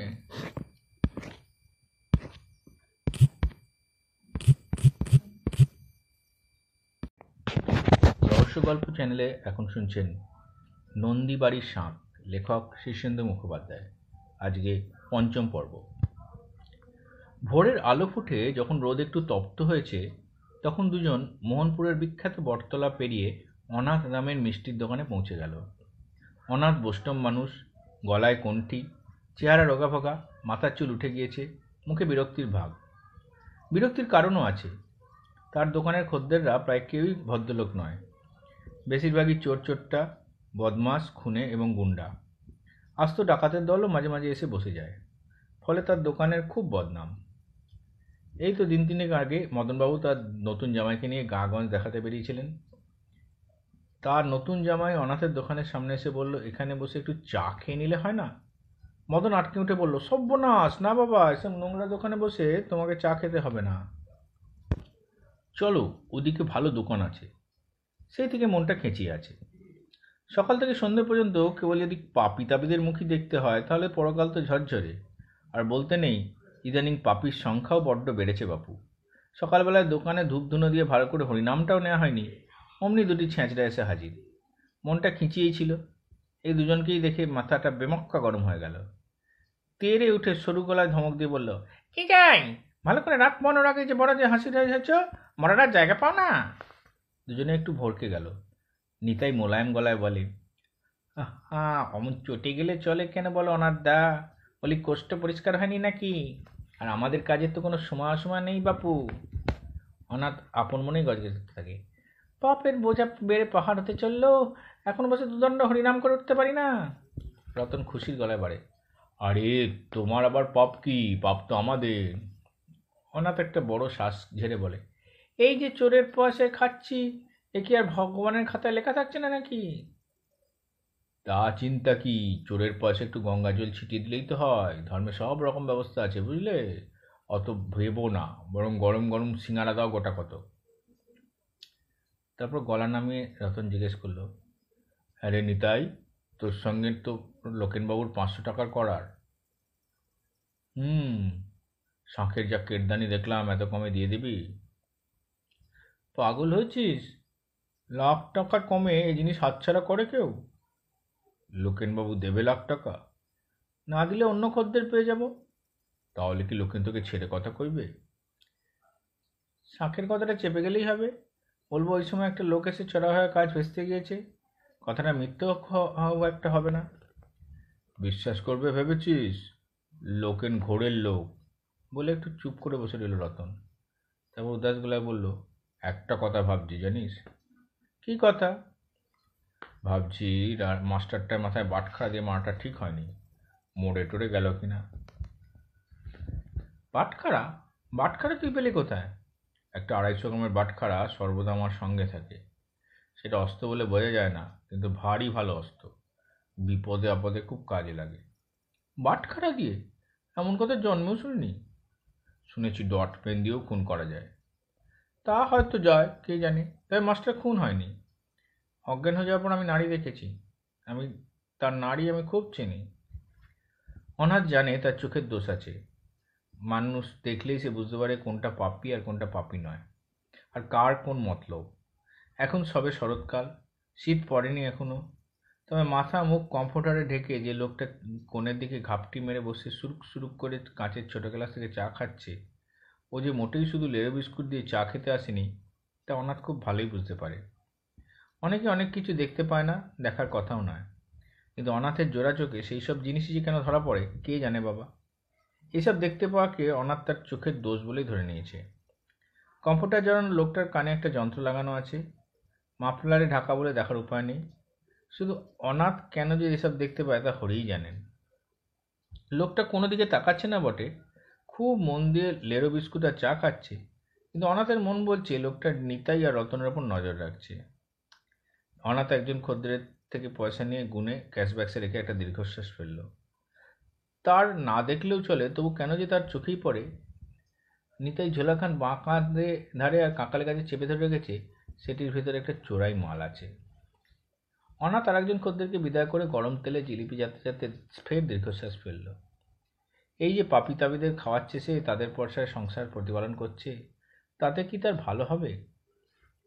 না ব্যবসা কিছুদিন বন্ধ রেখে এবার তার তীর্থে গিয়ে পাপটাপ কিছু ধুয়ে মুছে আসা দরকার। ভরপেট সিঙ্গারা, জিলিপি আর চা খেয়ে রতন আর নিতাই উঠে পড়ল। পয়সা মিটিয়ে দিয়ে রতন বলে, তা শাঁখটা বাবু, তাহলে লোকেনবাবুর কপালে নেই, তা বেচবি কাকে? সেটাই ভাবছি। খদ্দের পাওয়া কিন্তু মুশকিল হবে। বলিস কি এই শাঁখের খদ্দের পাবো না? তুই আহম্মক আছিস। শাঁখের মহিমা খদ্দেরকে বোঝাবি কি করে? শাঁখ তো আর তোর হুকুমে আপনা থেকে বাঁচবে না। ভাবছিস কেন? এই শাঁখের খদ্দের অভাব হবে না। বলছিস কিন্তু আমার কেমন সন্দেহ হচ্ছে। ঘাবড়াস না এই নিতাই তলাপাত্র কখনো কাঁচা কাজ করে না। বলিস কি? তুই কি ভাবলি লক্ষিণের পাঁচশো টাকার টোপ গিলে হাত গন্ধ করি? কে রে? কত টাকার বন্দোবস্ত? সেসব কথা বারণ সময় এলে জানতে পারবি। পাপীদের মুখে তাকানো একরকম ছেড়েই দিয়েছে অনাথ। যাতে তাকাতে না হয়, তার জন্য ঘাড় হেঁট করে ক্যাশ বাক্সের দিকে তাকিয়ে থাকে। ক্যাশ গাছের গাছের ডালায় নিতাই গৌড়ের ছবি সাঁটা। তাও কি রক্ষা হয়? কম্পিউটার জানানো লোকটা যখনই চা আর লেরো বিস্কুটের দাম মেটাতে এলো, তখনই স্পষ্ট দেখা গেল, তার বাঁ হাতের কবজির ওপর একটা কেউটে সাপের উল্কি, তার উপর একটা রুইতন। বড্ড চেনা উল্কি বছর খানেক আগে দেখা, কিন্তু অনাথের মুশকিল হলো সে ভুলতে চাইলেও কিছুতেই কিছু ভুলতে পারে না। মুখের দিকে না তাকালেও লোকটার নারী নক্ষত্র সে জানে। তবে কি তার মুখ খোলা বারণ।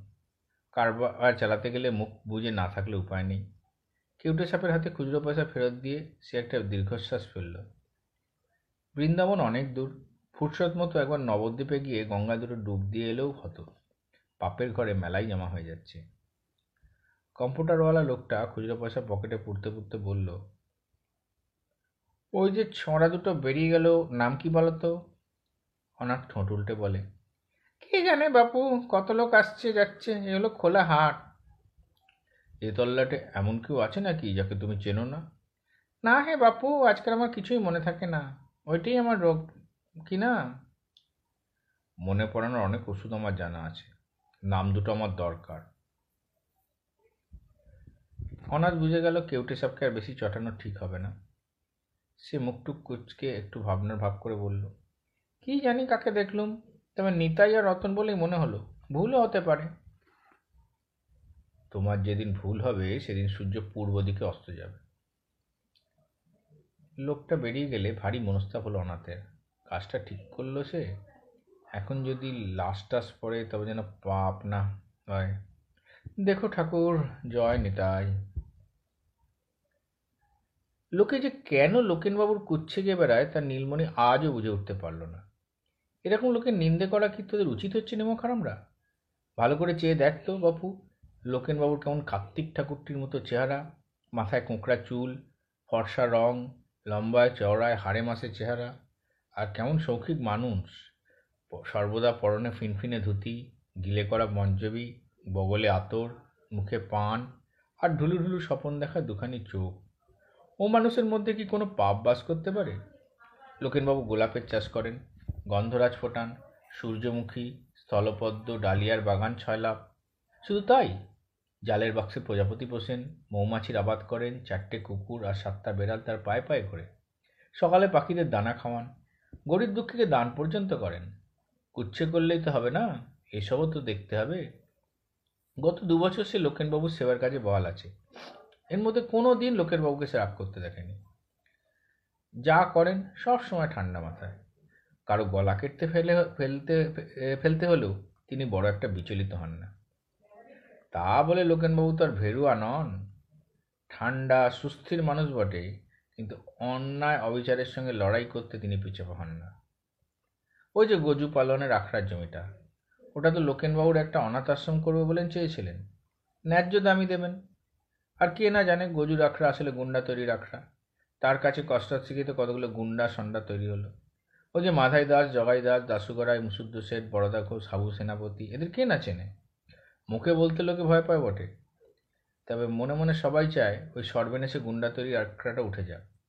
তা লোকেনবাবু মানুষের ভালোর জন্যই আখড়াটা তুলে দিয়ে একটা সৎ কাজ করতে চেয়েছিলেন। গজুকে পই পই করে সব বোঝালেন। তা কাজ হলো তাতে? তাই সোজা আঙুলে ঘি না ওঠা আঙুল একটু বেঁকাতে হয়েছিল। তাতেই তুমুল চেঁচেমেচি গণ্ডগোল আখড়াটা উঠল না? লোকেনবাবুর খানিক বদনাম করল অকারণ লোকে। ওই যে মঙ্গল মাস্টার সেদিন এক হাট লোকের মাঝখানে দাঁড়িয়ে হেঁকে রেখে বলল ও হে লোকেনের বাগান দেখে ভুল বুঝো না। ওর আড়ালে গাঁজা আর আফিমের চাষ হয়। কথাটা বলা কি মাস্টার উচিত হয়েছে? লোকেনবাবু চাষ না করলেও গাঁজার চাষ কেউ না কেউ করবেই বাপি। আর আফিমের কথাটা ডাহা মিথ্যে। লোকেনবাবু ফুল ভালোবাসেন আর পপি ফুল দেখতে সুন্দর বলে ভালোবেসে পপির বাগান করেছেন। পেছনে কোনো কুমতলব নেই। লোকের স্বভাবই হলো তিলকে তাল করা। রাস্তায় ঘাটে কান পাতলি শোনা যাবে লোকেনবাবুর নাকি গুন্ডার দল আছে। তারা নাকি গাজোয়ারি করে ভয় দেখিয়ে গেরস্থদের জমি বাড়ি দখল করে জলের দরে কেনে। একে ওকে সবক শেখায়, ওকে ঢিট করে। কি মিথ্যে রে বাবা! নীলবনি এই দু বছর ধরে দেখছি। কোথায় গুন্ডা, কোথায় সন্ডা? কতগুলো ভবঘুরে নিষ্কর্মা বেকার ছেলে ছোকরাকে আশ্রয় দিয়ে রেখেছেন বই তো নয়। তারা নিতান্তই নিরীহ মানুষ। আপন মনে খায় দায় ফাইভ ফার্মাস খাটে, মাঝে মাঝে নোট বেঁধে এখানে ওখানে একটু ঘুরতে যায়। দরকার হলে এলাকার শান্তি রক্ষার জন্য গিয়ে ঝাঁপিয়ে পড়ে। সোনার টুকরো ছেলে সব। তাদের সমাজসেবী বললেও একটু বাড়িয়ে বলা হয় না।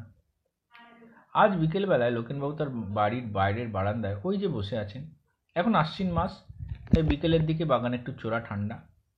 তাই লোকেনবাবুর ঊর্ধ্বাঙ্গে একটা দামি শাল। তার আঁচল অনেকটাই মেঝেই লুটোচ্ছে। পরনে ধুতি, পায়ে হরিণের চামড়ার চটি। সামনের ঘাস জমিতে তার তিনটে ছোট ছোট ছেলেমেয়ে ছোটাছুটি করে খেলছে আর তিনি দৃশ্যটা নিমিলিত নয়নে দেখছেন। বাগানে জল দিতে দিতে নীলমণি দৃশ্যটা দেখছিল। হ্যাঁ মনিব হয়তো এমন। এরম মনিবের কাজের লোক হতে পারলে গর্বে বুকটা ফুলে ফুলে উঠতে চায়। পাঁচজনকে হেঁকে বলতে ইচ্ছে করে, ওহে দেখো, আমি এরকম একটা মানুষের কাজের লোক। গাছে জল দেওয়ার ফাঁকে ফাঁকে মাঝে মাঝে সে লোকেনবাবুর দিকে মুক্ত চোখে চেয়ে থাকছে। ওই যে ঘুম ঘুম ভাব লোকেনবাবুর, ওটা মোটেই ঘুম নয়। এখন লোকেনবাবুর মগজে নানান ফন্দি ফিরকি রেটে যাচ্ছে। এ তো আর ভোঁদামন, নীলমণির ভোঁদা মাথা নয়। নলেন বা লোকেনবাবুর মাথায় বুদ্ধির এক আজব কারখানা। কত রকমের সূক্ষ্ম প্যাঁচ আর দেশ। সত্যি বলতে কি, উনিই তো এলাকাটা চালাচ্ছেন। লোকেনবাবুকে মোহনপুরের রাজা বললেও বাড়াবাড়ি হয় না। মুকুট সিংহাসনটাই যা নেই, আর সবই রাজলক্ষণ এলাকার ভালো মন্দ নিয়ে উনি ভাববেন না তো আর কে ভাববে? ওই যে সরু আর পাকানো চেহারার লোকটা এসে লোকেনবাবুর পাশে কাঠের চেয়ারায় বসল। ওটি ভারী কুচক করে মানুষ। বদলবে মাথা একদম ঠাসা। লোকেনবাবুকে যদি রাজা হন, তাহলে ওটিকে মন্ত্রী বলতে হয়। অবশ্য লোকে শীতল মান্নাকে আড়ালে শকুনি মামা বলেই ডাকে। কিন্তু নীলমণির মত হলো, মন্ত্রীদের একটু জটিল কুটির না হলে যে মানায় না। সাদা মাটার সোজা সরল হলে সে আবার মন্ত্রী কিসের? সত্যি বলতে কি লক্ষিণবাবুকে রাজা বলে ধরে নিলে শীতল মান্না বেশ মানানসই মন্ত্রী। দুজনে বিস্তর গুজগুজ ফুসফুস হয়, তার দু চারটে কথা কখনো কখনো ছিটকে নীলমণির কানেও আসে। না, নীলমণি আড়ি পেতে কিছু শোনে না, কিন্তু যে কথাগুলো মাঝে মাঝে ছিটকে তার কানে আসে, সেগুলো না শুনেও উপায় নেই কি না?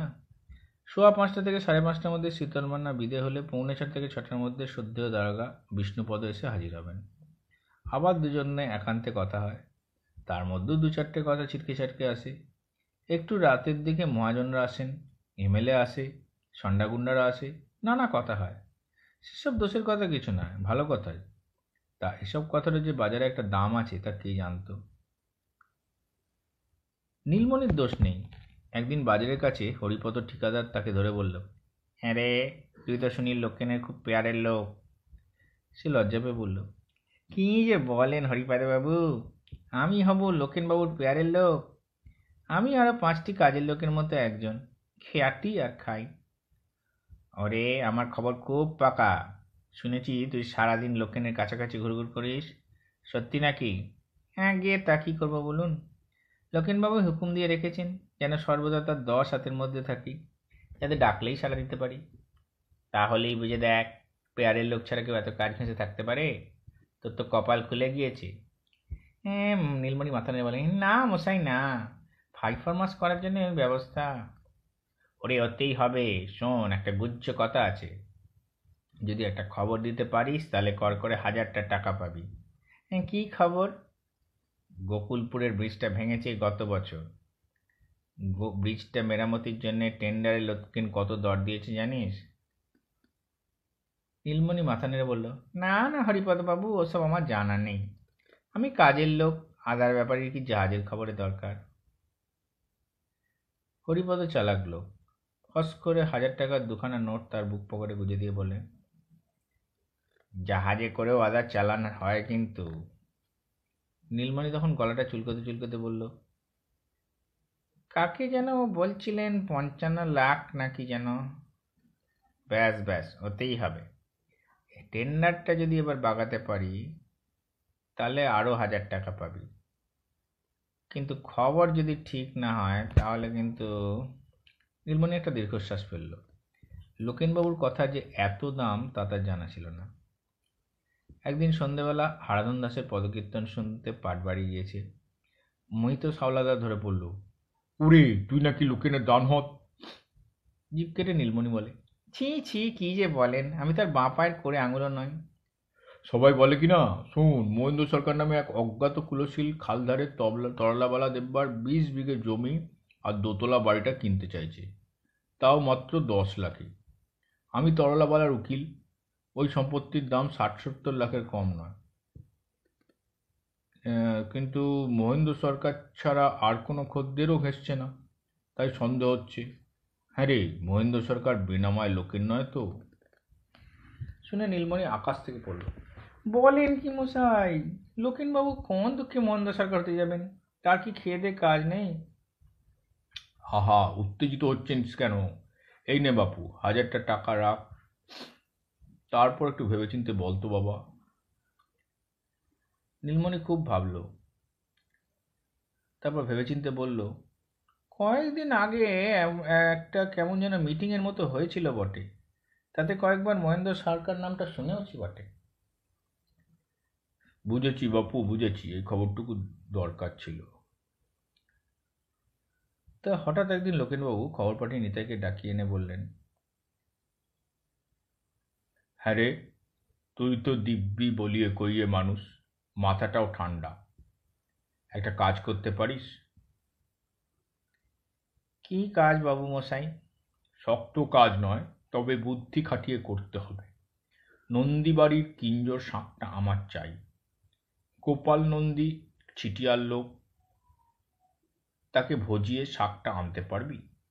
প্রথমে হাজার টাকা দর দিবি, ধীরে ধীরে উপরে উঠবি। পাঁচ হাজার পর্যন্ত। কাজটা উদ্ধার করাই চাই। পারবি না? আপনার আশীর্বাদে হয়ে যাবেই বলে মনে হচ্ছে। বলে লেখনবাবুকে পেন্নাম করে নিতাই বিদায় নিল। ঠিক দুদিন বাদে গজুবাবুর কুস্তির আখড়ার কাছে নীলমণিকে পাকড়াও করল জগাই দাস এই মরকট পাঁচাটা গোলাম পচা কুমড়োর পোকা। সেদিন নিতাই চোটনার লোকেনের কাছে গিয়েছিল কেন রে? কি মতলব? নীলমণি ভারী অবাক হয়ে বলল, নিতাই, সে আবার কে? জগাই পালোয়ান লোক, সে যে ঘুষোটা সে তুলেছিল, সেটা নাকে মুখে এসে লাগলে নীলমণির বিপদ ছিল। কিন্তু জগাই ঘুষোটা মারল না শেষ পর্যন্ত। বুকের কাছে জামাটা খামচে ধরেছিল, ছেড়ে দিয়ে বলল, অ, তুই তো আবার খবর বিক্রি করিস বলে শুনেছি। ঠিক আছে, পাঁচশো টাকা দেবো, বলে ফেল। তার যে বাজারে একটা রেট আছে, সে যে ছুঁচো মেরে হাত গন্ধ করে না, সেটা জগাইকে বলতে নীলমণির সাহসে কুলল না। কিন্তু অভিমানের গলায় সে বলল, জগাই দাদা, শেষে গিয়ে আমাকে মিথ্যেবাদী ঠাওড়ালে। সাদা দিন ভূতের মতো খাটি। তোমার কি, কোথায় কি হচ্ছে তার খবরও রাখি না। নি জগাই চোখ পাকিয়ে বলল, কত চাষ? নীলমণি গদগদ হয়ে বলল, তোমার আমার মধ্যে কি আর দেনা পাওনার সম্পর্ক নাকি জগাই দাদা? তবে কিনা দেশ থেকে বউ চিঠি লিখেছে, তার নাকি বড্ড টানাটানি চলছে। হাজারখানেক পাঠাতে বলেছে। জগাই ফস করে দুখানা পাঁচশো টাকার নোট বার করে তার হাতে দিয়ে বলল, ঠিক আছে, বৃত্তান্তটা বল। নীলমণি বলল, তুমি তো জানাই জগা দাদা লকিনবাবু সব সময় মানুষের ভালোর জন্যই যা কিছু করেন। দেশ আর দশের মঙ্গলের কথা ভেবেই করেন। ঠিক কি না বলো? জগাই খুব একশো হা হা করে হেসে বলল, তার বলতে? তাই ওই গোপাল ছোড়াকে গিয়ে একদিন বললেন, বাপু হে, তুমি তো ভুলো ভালা মানুষ। তোমার বাড়িটার আগল বাগলও নেই? তাই বলছি যে একখানা পুরনো শাঁখ তোমার বিষ্ণুমূর্তির হাতে রয়েছে, ওটা ওখানে রাখা ঠিক হচ্ছে না। কবে চুরি টুরি হয়ে যায়? ও শাঁখ তো এলেবেলে শাঁখ নয় রে বাপু, একটা পুরাতাত্ত্বিক জিনিস। তাই বলছি, আমি না হাজার টাকা দিচ্ছি, শাঁখটা দিয়ে দাও, আমি যত্ন করে রক্ষা করব। এসব জিনিস কারোর ব্যক্তিগত সম্পদ নয়, দেশের আর দশের সম্পদ। কিন্তু গোপাল ছোড়া একে পাগল, তার উপরে গোয়ার। বলল না মশাই ও শাঁখ বিষ্ণুর হাতে আছে, সেখানেই থাকবে আমাদের বংশের নিয়ম। শুনেই লক্ষণবাবু পাঁচ হাজার পর্যন্ত উঠেছিলেন, কিন্তু গোপালকে নাড়ানো যায়নি। তাই শাঁখাটা চুরি করার, শাঁখটা চুরি করার জন্য নিতাইকে লাগিয়েছে তো? নীলমণি জিপ করে বলে, না না, ছি ছি, চুরি চুরি নয়। তোমাকে নিতাই বুদ্ধি সে কথাই বলেছে। তা হা মিথ্যে। লোকেনবাবু নিতাইকে পাঠিয়েছেন, গোপালকে রাজি করিয়ে ন্যায্য দামে শাঁখটা নিয়ে আসতে। আমাকে কি আহাম্মক পেয়েছিস নীলমণি? নীলাই নিতাই যাবে শাঁখ নিয়ে দরাদরি করতে? ঠিক আছে, যে হাজার টাকা তোকে এইমাত্র দিলাম সেটা দে তো। নীলমণি অবাক হয়ে বলে, দেয়া জিনিস কি ফেরত নিতে হয় জগে দাদা? কেন, আমার কথা কি তোমার পছন্দ হলো না? তোর কথা আমার খুব পছন্দ হয়েছে, আর টাকাটাও ফেরত নিচ্ছি না। একটু দরকার আছে বলে ধার হিসেবে নিচ্ছি, সময় মতো ফেরত পাবি। টাকাটা যে ফেরত হবে না তা নীলমণি জানে। দীর্ঘশ্বাস ফেলা ছাড়া তার কী বা করার আছে?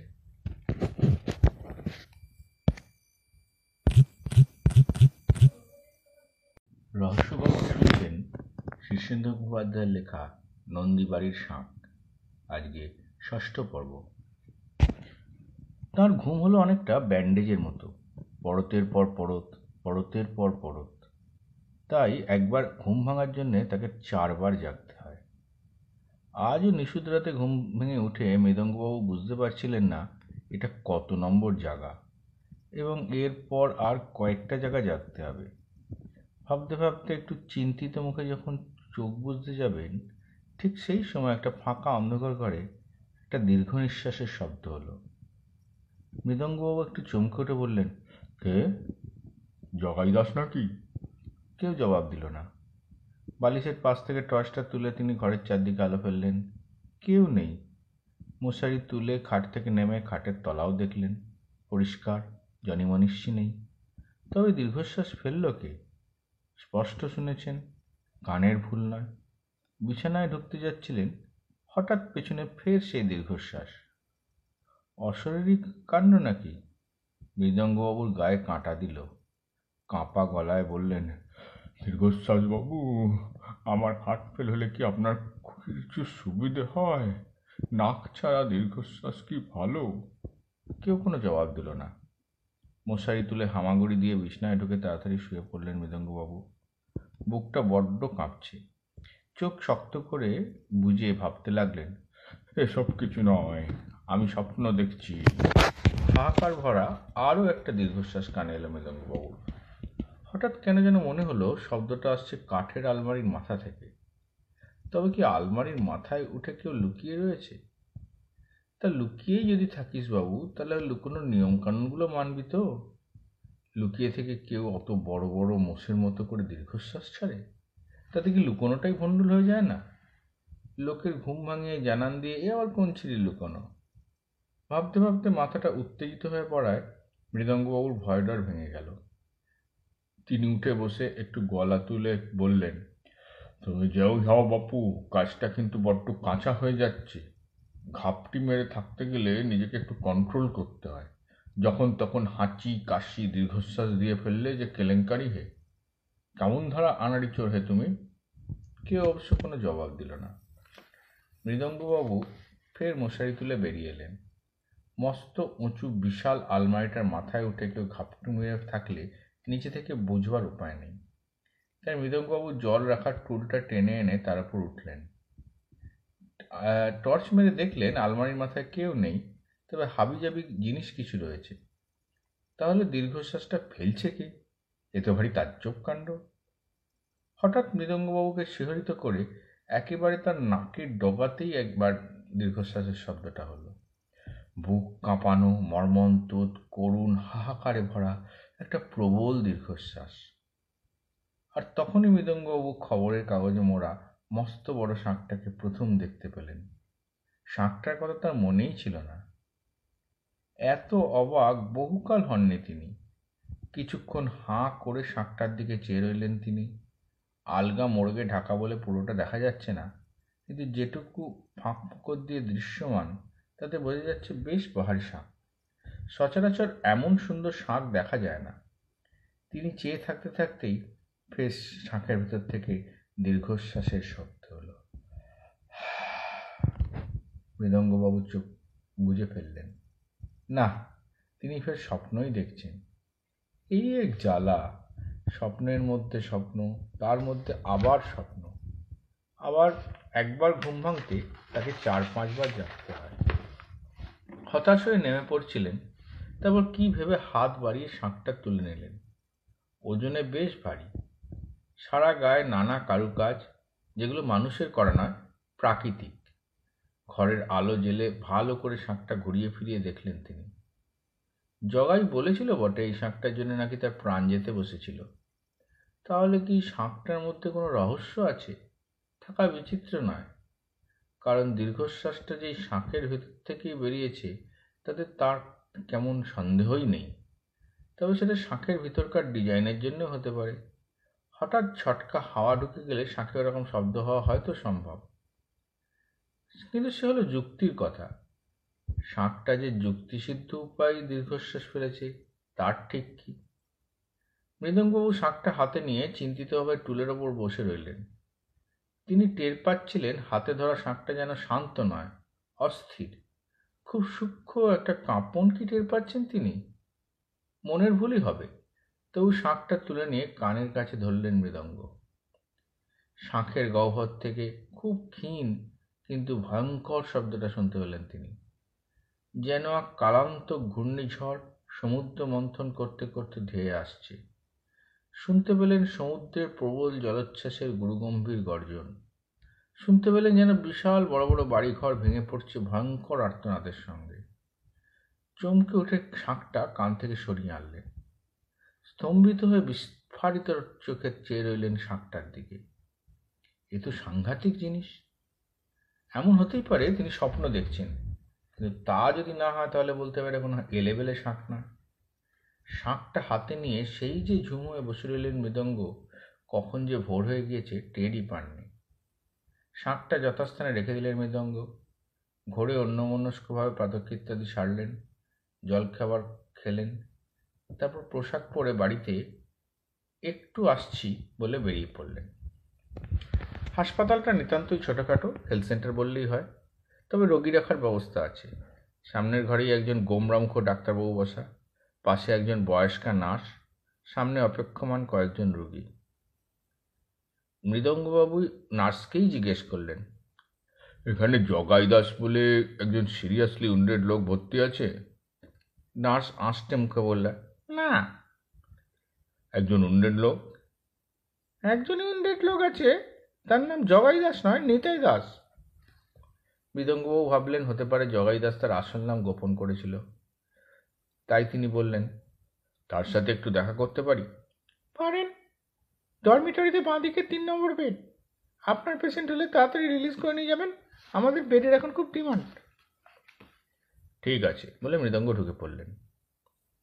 তিন নম্বর বেডে মাথা আর বাঁ হাতে ব্যান্ডেজ বাঁধা একজন মাঝারি চেহারার লোক চোখ বুজে শুয়ে আছে। তিরিশ পঁয়ত্রিশ বছর বয়স হবে। মৃদঙ্গবাবু একটু গলা খাঁকারি দিয়ে মৃদু স্বরে ডাকলেন, জগাই। এক ডাকি লোকটা চোখ মেলে তার দিকে তাকালো, তারপর হঠাৎ খ্যাঁক করে উঠল কে জগাই কাকে চাইছেন? মৃদঙ্গবাবু একটু থতমত খেয়ে বললেন, কেন? তুমি জগ, জগাই নও। লোকটা খিঁচি উঠে বলল, কোন দিককে আমি জগাই হতে যাব? আমার তিন কুলে কেউ জগাই নেই। কেটে পড়ুন তো মশাই। মৃদঙ্গবাবু আমতা আমতা করে বললেন, বলছিলাম কি, তুমি কি আমাকে চেনো? আমি মৃদঙ্গ। নিতাই খুব অভদ্র গলা বলে, খুব চিনি মশাই। আপনি হার কেপ্পন ভুজঙ্গবাবুর বড় ছেলে। এই গঞ্জে সবাই সবাইকে চেনে। মৃদঙ্গবাবু বুঝতে পারছেন না তিনি ভুল করছেন কিনা। তবু মিনমিন করে বললেন, তোমার কাছে একটা কথা জানতে এসেছিলাম। লোকটা তেমনি তিরিক্ষি মেজাজ দেখিয়ে বলল, কি কথা? তুমি কি একটা দক্ষিণাবর্ত শঙ্খের কথা কিছু জানো? তাই বিড়বিড়িয়ে জ্বলে উঠে বলল, কিসের শঙ্খ? কোথাকার শঙ্খ? কার শঙ্খ? সকালবেলায় এসে আগ্রাম বাগরাম বলতে লেগেছেন? আচ্ছা লাগতো আপনি? নিতায় চেঁচামেচিতে অন্য রোগীরা অবাক হয়ে তাকাচ্ছে। মৃদঙ্গ প্রমাদ গুণে বললেন, তাহলে বোধহয় আমার ভুলই হয়েছে। হ্যাঁ আপনি ভুল জায়গায় এসেছেন। এখন কেটে পড়ুন। আচ্ছা। বলে মৃদঙ্গ পিছু পিছতে নিতাই বিষাক্ত গলায় বলল হুম শাঁখ খুঁজতে এসছেন। শাঁখ শাঁখ যেন ছেলের হাতের মোয়া। মৃদঙ্গ দুপা এগিয়েও একটু দাঁড়ালেন। নিতাই চোখ বন্ধ করে চাপা গলায় আপন মনেই বলছে, ওই অলক্ষণের শাঁখের জন্যই তো আজ আমার এই অবস্থা। রোজগারপাতি বন্ধ, বাড়িতে হাঁড়ির হাল, তারপর চোট। লোকেন বাটাও একটা পয়সা উপরস্ত করবে না। মৃদঙ্গবাবু পকেট থেকে একটা পঞ্চাশ টাকার নোট বের করে নিতের কাছে গিয়ে বললেন, এই টাকাটা রাখো। শাক সম্বন্ধে যদি তোমার কিছু জানা থাকে, তাহলে আমি একটু শুনতে চাই। নিতাই টাকাটা ফস করে নিয়ে মুখ বিকৃত করে বলে আপনি দেখছি আপনার বাবার চেয়ে বেশি কিপ্পুস? মৃগন্ধবাবু অগত্যা আরও পঞ্চাশ টাকা দিয়ে বললেন, এবার বলো। মাথা নেড়ে নিতাই বলে, শাঁখ সম্বন্ধে আমার কিছুই জানা নেই মশাই, শুধু জানি ওটা অলক্ষণে শাঁখ। শাঁখটা কার? কোথায় ছিল? কেন? পুলিশের কাছে গিয়ে লাগাবেন নাকি মশাই? আরে না না, আমারই নিজেরই একটু কৌতূহল আছে। আপনি মশাই হাসপাতালে এসেছিলেন তো জগাই খুঁজতে, কেন বলুন তো? জগাইয়ের সঙ্গে কি আপনার সাঁট আছে? না হয়নি তাই। জগাইকে আমি ভালো করে চিনিও না। তাহলে খুঁজছিলেন কেন? কে যেন বলছিল জগাই ওই শাঁখটা সম্পর্কে জানে। জগাইকে যে হাসপাতালে পাওয়া যাবে, এই কথা আপনাকে কে বলেছে? মৃদঙ্গবাবু দোনমন করে বলে ফেললেন। ভুল খবরই হবে বোধ হয় তাই। তবে খবরটা আমায় দেয় শীতল মান্না। চেনো নাকি? শীতলবাবু? সকালবেলায় নামখানা শোনালেন আজ নির্ঘাত আমার ভাগের মাছ বেড়ালে খেয়ে যাবে। ডালে মাছি পড়বে ভাত পোড়া গন্ধ ছাড়বে দুর্গা দুর্গা। আজ নির্ঘাত ডাক্তারবাবু ইঞ্জেকশন ঠুকবে নার্স দিদিমণির দাঁত খিচবে আর জামাদার পয়সা চাইবে। হ্যাঁ কী যেন বলছিলেন? শীতল মান্নাকে চিনি না? কপালের ফেরে চিনি মশাই কিন্তু না চিনলেই ভালো হতো। তো শীতল মান্না কী বলেছে আপনাকে?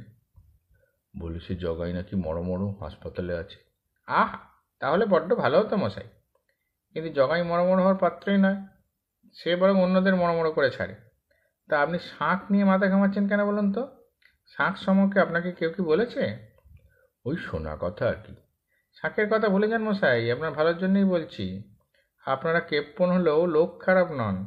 শাঁখের পেছনে বড় বড় রাঘবওয়ালা লেগেছে। আমার দশা দেখছেন না? তোমাকে কে এইভাবে জখম করল? কেনই বা? নিতাই একটা দীর্ঘশ্বাস ফেলে বলল সে কি আর আমাকে নাম ঠিকানা দিয়ে মেরেছে মশাই? সন্ধ্যাবেলা বাড়িতে ঢুকতে যাচ্ছি, এমন সময় পেছন থেকে মাথায় চোট হলো। মূর্ছা গিয়েছিলাম, তারপরেই হাসপাতালে। আমার মনে হয় শাঁকের ভিতর যে প্রতাপটা ঢুকে রয়েছে, এ তারই কাজ। তাহলে কি তোমার কাছেই শাঁকটা ছিল? নিতাই ফের একটা শ্বাস ছেড়ে বলল, ছিল মশাই, এখন আর নেই। কিন্তু মশাই, একশো টাকা মাপে অনেক বেশি কথা বলে ফেলেছি। আর নয়, এই বাজার একশো টাকা কি হয় বলুন? আমার কাছে তো আর নেই। থাকলে কি দিতেন? ঠিক আছে, যাচ্ছি। শুধু একটা কথা, জগাই দাস আসলে কে? তার আমি কি জানি বাবু? জগাই নামে কত লোক ঘুরে বেড়াচ্ছে? সবাইকে কি চেনা সম্ভব? এই না বাপু, দশটা টাকা দিচ্ছি। আপনার নজর ছোট।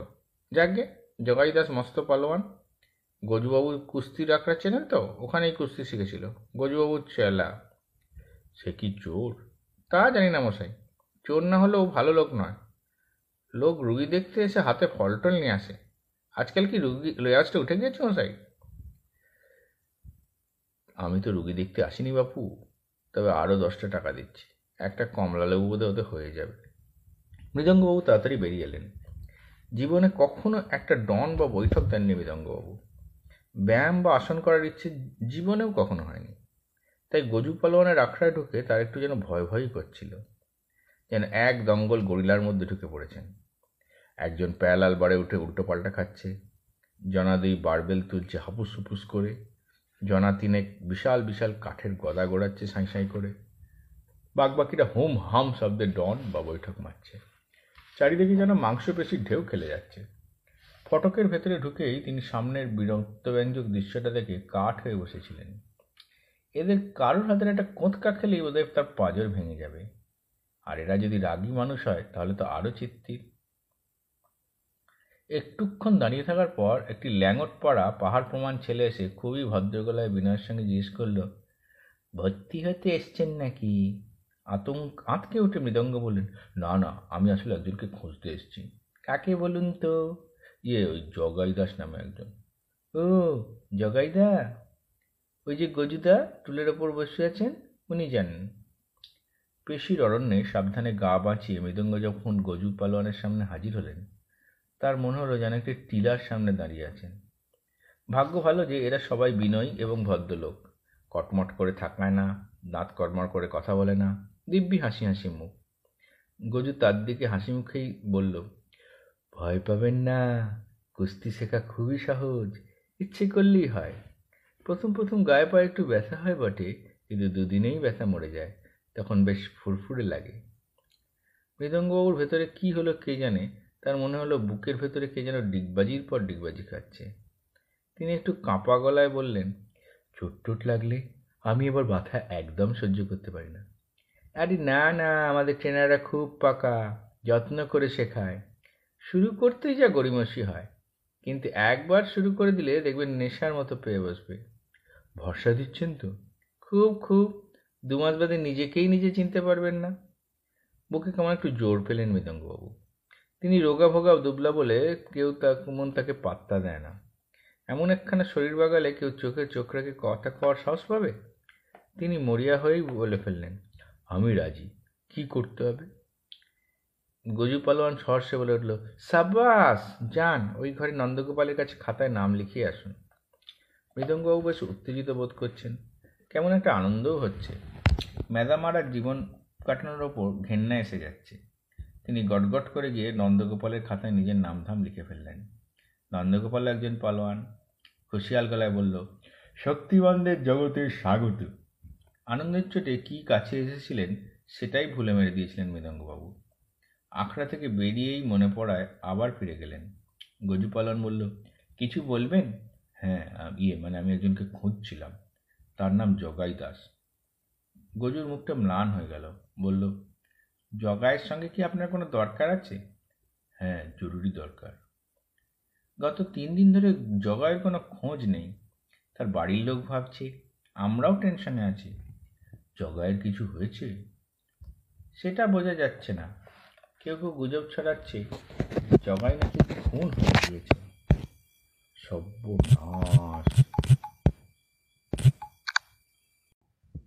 কুস্তিগিরদের একটা মুশকিল হলো তাদের চেহারাটা বড় সড়ো ফলে হাঁটুরে মারের পক্ষে সুবিধে হয়। অনেকটা জায়গা পাওয়া যায়। রোগা সুটকো সরু চেহারা হলে হাঁটুরে মার যারা মারে, তারা ততটা জায়গা পায় না। এই সার সত্যিটা পরশু দিনই প্রথম টের পেল জগাই। বিষ্ণু দার্গা একদিন দুঃখ করে বলেছিলেন, তুই তো চোর নস, তাহলে রাত বিরেতে মানুষের বাড়িতে ঢুকিস কেন? জগাই মাথা চুলকে বলেছিল, আগে কে কেমন আছে সেই খোঁজ খবর করতেই ঢুকি। মানুষকে কুশল প্রশ্ন করা আর কি। বেশ তো, তা ভালো কথা। তা কুশল প্রশ্ন করতে দিনমান কি দোষ করল? আগে দিনমানে দেখেছি লোককে যদি গিয়ে জিজ্ঞেস করি, কেমন আছেন? তাহলে প্রশ্নটা গায়ে মাখে না। বরং আষ্টে মুখ করে অনিচ্ছের সঙ্গে বলে, এই চলে যাচ্ছে। কিন্তু নিশুদ রাতে তার ঘরে ঢুকে যদি ঘুম ভাঙিয়ে ওই একই প্রশ্ন করি, তখন কেঁপে কেঁপে হাত জোর করে বলবে ভালো আছি বাবা, ভালো আছি। তুমি ভালো তো? তখন যদি তোকে চোর বলে ফাটকে দেয়, তখন চুরির জন্য না হোক, বেআইনি অনুপ্রবেশের জন্যও কিন্তু জেল হয়, মনে রাখিস। কিন্তু বিষ্ণুবাবু ব্রজ কর্মকারের বাড়ির দোতলায় ওঠার সিঁড়ির দ্বিতীয় ধাপটা যে একটা বাক্স এবং তার মধ্যে যে বিশুর সোনাদানা আছে, সে খবর কি আপনাকে আমি দিইনি? জয়শঙ্করের বড় মেয়ে যখন নিশুদ রাতে গলায় দড়ি দিয়ে ঝুলে পড়তে যাচ্ছিল, তখন আমি হাজির না হলে কি হলো হলো হতো বলুন? পরমেশ্বর সাহায্যে রোজ ছাদে উঠে আশেপাশের বাড়িতে ঢিল মারে, এ কি কেউ ধরতে পেরেছিল কোনোদিন? আপনি কি কোনোদিন জানতে পারতেন যে নিবারণ মুৎসুদ্দি তার চৌবাচ্চে কুমির পুষছে? আর কি কেউ খবর রাখে যে ধরবাড়ি রাঙাদিদা রোজ রাতে চুপি চুপি নিজের গোঁফ কামান? পাঁচু সরকেল যে গেনা ডাকাতকে তার চুলি চিলু কোঠায় লুকিয়ে রেখেছিল তা কি এই সমাচার আপনি জানতে পারতেন? আর লোকেনবাবুর খবরের তো লেখাজোখা নেই। সেটা ঠিকই, কিন্তু তোর জন্য এই তল্লাটের সরকলের হাঁড়ির খবর আমাদের জানা আছে। কিন্তু তুই একজন পালোয়ান মানুষ, শেষে কিনা চোর বলে বদনাম কিনবি? শুয়ে শুয়ে এখন এসব কথাই ভাবছে জগাই। ওঠবার, হাঁটবার ক্ষমতা তার নেই। সর্বাঙ্গে নানা রকমের পোলট্রিস আর মাঝে মাঝে রাম কবিরাজ বিচিত্র এবং বিটকেল সব বড়ি আর পাঁচন গেলাচ্ছেন। শুয়ে থাকতে থাকতে বিরক্ত এসে মাঝে মাঝে বলে, একটা ভালো ওষুধ দিয়ে চাঙ্গা করে দিন না, কতদিন এরম পড়ে থাকব? রাম কবিরাজ ভ্রু কুঁচকে বলেন, মরা মানুষ, জ্যান্ত করতে তো সময় লাগবেই হে বাপু। তোর দেহে তো প্রাণটুকুই যা যাই যাই করছিল, শুধু ফুরুত করার অপেক্ষা। সেটা যে করেনি সেই রক্ষে। সেটা জগাই ভালোই জানে। লোকেনের দলবল যখন গজু ওস্তাদের আখড়ায় হামলা করেছিল, তখন একবার মার খেয়েছিল বটে জগাই। তবে তাতে তেমন চোট হয়নি। গজু বারণ না করলে গুন্ডাদের তারা পটপট করে দিতে পারত। সেবার পাল্টে দিতে পারেনি, ফলে জগায়ের ভেতরে জ্বালা এখনও আছে। সেই থেকে সে লোকেনের জাত শত্রু। তবে গজু ওস্তাদের কাছে কুস্তি শিক্ষা ছাড়া আর যে শিক্ষাটা সে পেয়েছে, তা হলো পালোয়ান মানে কিন্তু গুন্ডা মস্তান নয়। সেদিন সকালবেলা মুগুর ভাজছিল জগাই। এমন সময় মহাদেবদা এসে হাজির। চুল উস্কো খুস্কো, চোখে জল প্রথমে কথাই বলতে পারছিল না খানে জিরিয়ে একটু উঠে সামনে উঠে বলল, এবার যে সর্বনাশ হয়ে যাবে রে জগাই, বিষ্ণুর শাঁখ শুরু হয়ে গেছে। খবরটা তার অজানা ছিল না। নীলমণির কাছে শুনেছে, তবু মাথায় বজ্রাঘাত হলো জগাইয়ের। শাঁখের বৃত্তান্ত সে জানে, ছোটবেলা থেকে শুনে আসছে। বহুকাল আগে গোপালের দাদু গোবিন্দ নন্দী খুব অভাব কষ্টের সময় বুদ্ধিভংস হয়ে পড়েছিলেন। এক সাহেব শাঁখটার জন্যে এক লাখ টাকা কবুল করায় তিনি ঠিক করেছিলেন, শাঁখটা বেচে দেবেন। সিদ্ধান্তের কথা বাড়ির সবাইকে জানিয়ে রাতে শুতে গেছিলেন। ভোরবেলা সেই শাঁখ আপনা হতেই বেজে উঠেছিল আর সেদিনই রাতে বাড়িতে ডাকাত পড়ে। গোবিন্দ নন্দী মারা পড়েন। ভয়ে শাঁখটা বিক্রির কথা আর কেউ তোলেনি। মহাদেব কাঁদতে কাঁদতে বলল, আজ ভোর রাতে শাঁখের শব্দ শুনেই বুঝেছিলাম সর্বনাশ হতে আর বাকি নেই। মুগুর রেখে জগাই পোশাক পরতে পরতে বলল, তুমি কেঁদো না মহাদেবদা এলাকার চোর ডাকাতদের আমি ভালোই চিনি।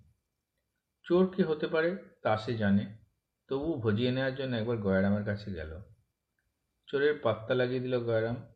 সব চোরের ঠিকুজি কুষ্টি তার জানা, গতিবিধি মুখস্থ। শুনেই বলল, উ তো নয়া চোর আছে রে নিতাই ইউকে তো লাগিয়েছে লুকেন বাবু।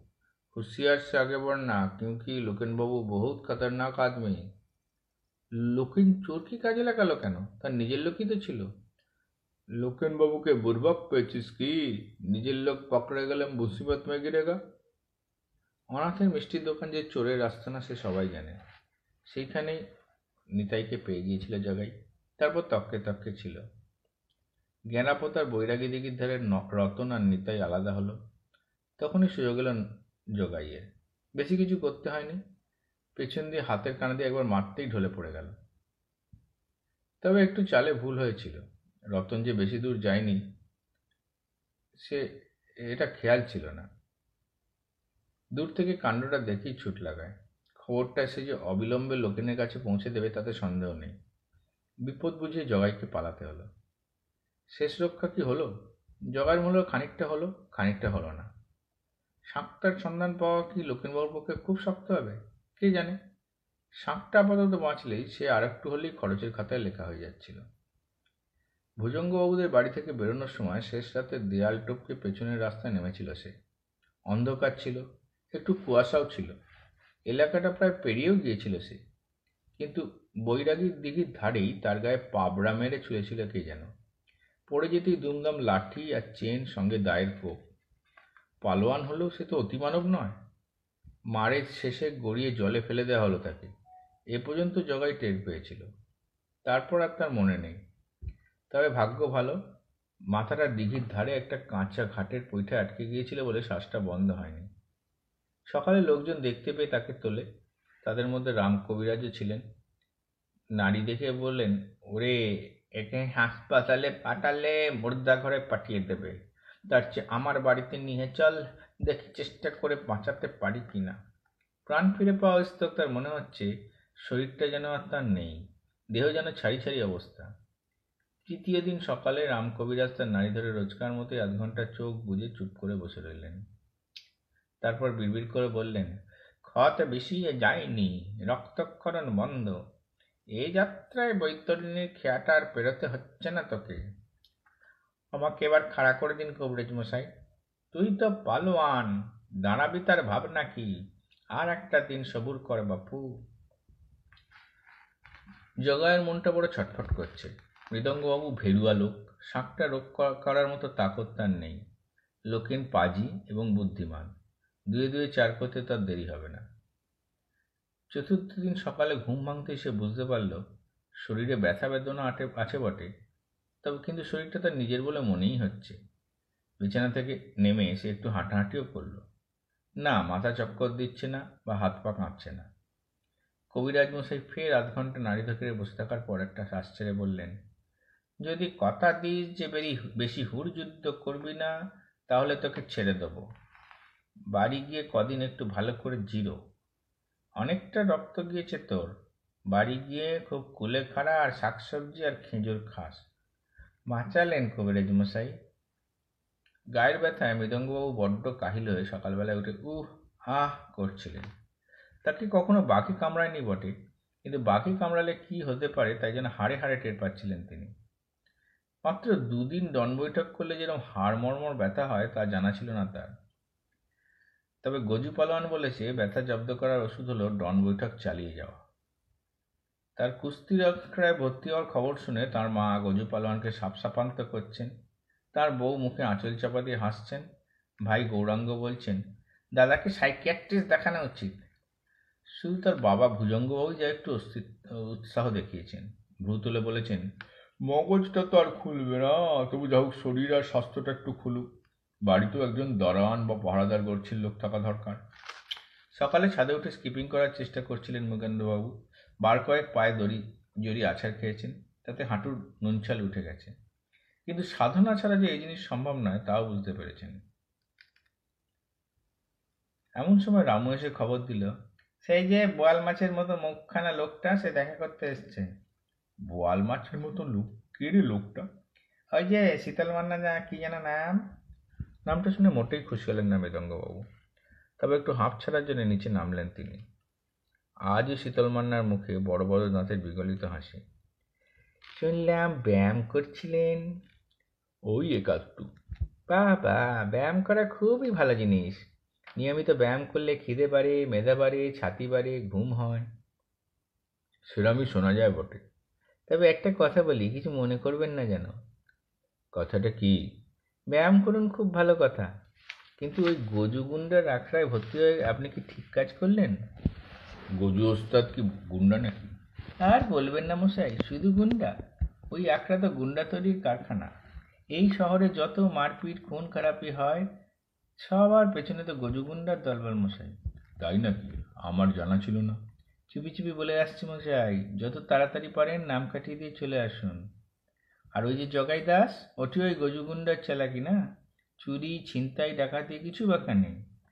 আবার চোরাই মাল এর ওর তার বাড়িতে লুকিয়ে রেখে যায়, তাই নাকি? কিন্তু আপনি যে বলছিলেন চোরের মতো ঢুকলেও জগাই নাকি চুরি করেন না? আপনি ভুল বুঝছেন বাবু। আমি বলেছি যে সে সব বাড়িতে চুরি করতে ঢোকে না। কোনো কোনো বাড়িতে ঢুকে অন্য বাড়ির চোরাই মালও রেখে যায়, যাতে তার বাড়িতে সার্চ হলে ধরা না পড়ে। সুযোগ মতো আবার সেই চোরাই মাল সরিয়ে নিয়ে যায়। ধুরন্ধর চোর মাসাই আমাদের বাড়িতে কিন্তু সে কিছু চুরি করেনি। সেইটাই তো ভয়ের কথা। এমন হতে পারে সে হয়তো কোনো চোরাই মাল রাখতে এসেছিল। চিন্তা করে দেখুন, আপনারা বিশিষ্ট মানুষ, শহরের মান্যগণ্য লোক, আপনাদের একটা প্রেস্টিজও আছে। এখন ফস করে যদি আপনার বাড়ি থেকে চোরাই মাল বেরোয়, তাহলে কি আপনাদের সম্মান থাকবে? মনে মনে একটু ভয় পেয়ে মৃদঙ্গবাবু। তাহলে কি করা উচিত বলুন তো? আমি বলি কি, ভালো করে সারা বাড়ি খুঁজে দেখুন। জগাই কোনো জিনিস রেখে গিয়েছে কিনা? আপনার ঘরে রাখাই সম্ভাবনা বেশি। কি রকম জিনিস হতে পারে বলুন তো? সোনা দাঁড়া হিরে, জহরত, আর বা আর কিছু? আলপটকা বলি কি করে বলুন তো? তবে শুনতে পাচ্ছি নন্দীবাড়ির পুরনো শাঁখটা চুরি হয়েছে। সেটাই কিনা ভাবছি। ঠিক আছে, কিছু খুঁজে পেলে আমি বরং দারোগা বিষ্ণুবাবুকে পৌঁছে দেবো। টপ করে এক হাত জিপ কেটে শীতল মানা বলল খবরদার খবরদার, ও কাজও করতে যাবেন না। বাঘে ছুলে আঠেরো ঘর, পুলিশে ছুলে ছত্রিশ। কাজ কি পুলিশের ঝামেলা জড়িয়ে? নন্দীবাড়িতে আমার নিত্য যাতায়াত আমার হাতে দেবেন, পৌঁছে দিয়ে আসব। বেশ, বড় সড়ো দক্ষিণাবর্ত সাপ মশাই গায়ে নকশা আছে। কথায় ভারী দোটানায় পড়ে গেলেন মৃদঙ্গবাবু শাকটার প্রতি তার একটা রহস্যময় দুর্বলতা আছে বটে। কিন্তু জিনিসটা তো তার নয়, এটাও তো স্বীকার করতে হবে। আর বাস্তবিকই তো চুরাই জিনিস বাড়িতে রাখা বিপজ্জনক। থানা পুলিশ হতেই পারে। তার এই দনমনো ভাবটা লক্ষ্য করে শীতল মান্না বলল, মনে হচ্ছে আপনি নিজেও কিছু একটা সন্দেহ করছেন। তা গিয়ে দেখে আসুন না, ওরকম কিছু আপনার ঘরে জগায় ফেলে গিয়েছে কিনা? মৃদঙ্গও ভালো মানুষ। বেশিক্ষণ পেটে কথা চেপে রাখার অভ্যেস তার নেই। একটা বড় শ্বাস ফেলে বললেন হ্যাঁ একটা শাঁখ জগায় রেখে গিয়েছে বটে। চোখ গোল গোল করে শীতল মান্না বলল, গিয়েছে? তাহলে যত তাড়াতাড়ি পারেন বিদায় করুন। শুধু পুলিশের উজ্জ্বত নয়, শুনেছি ওই শাঁখ অভিশপ্ত। নানা অশৈল কাণ্ড হয় শাঁখ বাড়িতে রাখলে।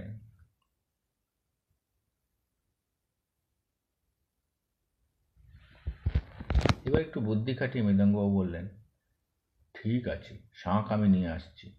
তবে মাফ করবেন, আপনার হাতে এটা আমি দিতে পারব না। কারণ আপনার সঙ্গে আমার পরিচয় মাত্র দুদিনের। আমি নিজেই ওই শাঁখ গিয়ে নন্দীবাড়িতে পৌঁছে দেবো।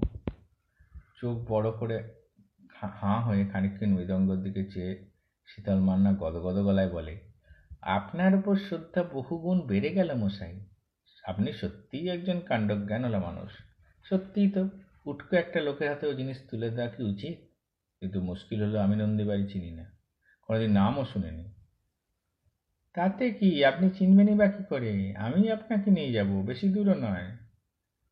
শহর ছাড়িয়ে মাইল কানে আমার তো সারাদিনের জন্য রিক্সা ভাড়া করা আছে।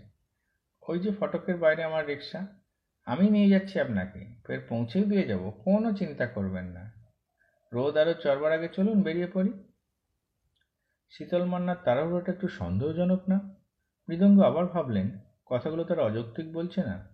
তিনি দোতলায় উঠে শাঁখটা আলমারি মাথাকে নামিয়ে একটু দেখলেন শাঁখটাকে। তার শরীরে একটা শিহরণ হচ্ছে। শাঁখটা সামান্য জিনিস নয়, ফেরত দিতে তার বেশ কষ্ট হচ্ছে। কিন্তু অন্যের জিনিস দখল করা তো উচিত নয়। শাঁখটা একটা নাইলনের ব্যাগে ভরে নিলেন। সিঁড়ি বেয়ে নামবার সময় তিনি দেখতে পেলেন শীতলমানা বারান্দা থেকে নেমে বাগানে দাঁড়িয়ে কার সঙ্গে যেন ফোনে উত্তেজিতভাবে কথা বলছে। দৃশ্যটা খুব একটা ভালো লাগল না তার। মনটা টিকটক করছে। রিক্সায় উঠে হুটটা তুলে দিল শীতল মান্না। বলল, ও, আপনি খুব সাচ্চা মশাই মানুষ মশাই। এই কলিযুগে আপনার মতো মানুষের সঙ্গে দেখা হওয়াও ভাগ্যের কথা। রিক্সা ছাড়িয়ে শহর ছাড়িয়ে রিক্সাটা ফাঁকা জায়গায় এসে পড়ল। আশেপাশে জনমনীষী দেখা যাচ্ছে না। একটু উদ্বেগের সঙ্গে মৃদঙ্গবাবু জিজ্ঞেস করলেন, কত দূর বললেন?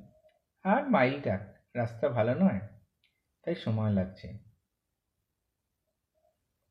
আচমকা যে কাণ্ডটা ঘটলো, তার জন্য মোটেই তৈরি ছিলেন না মৃদঙ্গ একটা বাঁশঝাড় পেরিয়ে যাচ্ছে রিক্সাটা গোট্টা ছাড়ের ছোকরা বাঁশঝাড়ের আড়াল থেকে বেরিয়ে এসে রিক্সাটা দাঁড় করালো।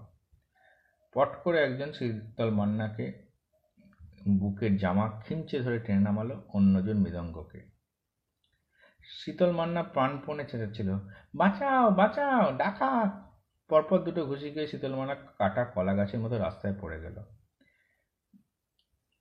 ছেলেগুলো বিনা বাক্যে মৃদঙ্গবাবুর ব্যাগটা টেনে হিঁচড়ে কেড়ে নিল। মৃদঙ্গবাবু সদ্য ব্যায়ামাগারের কসরত করা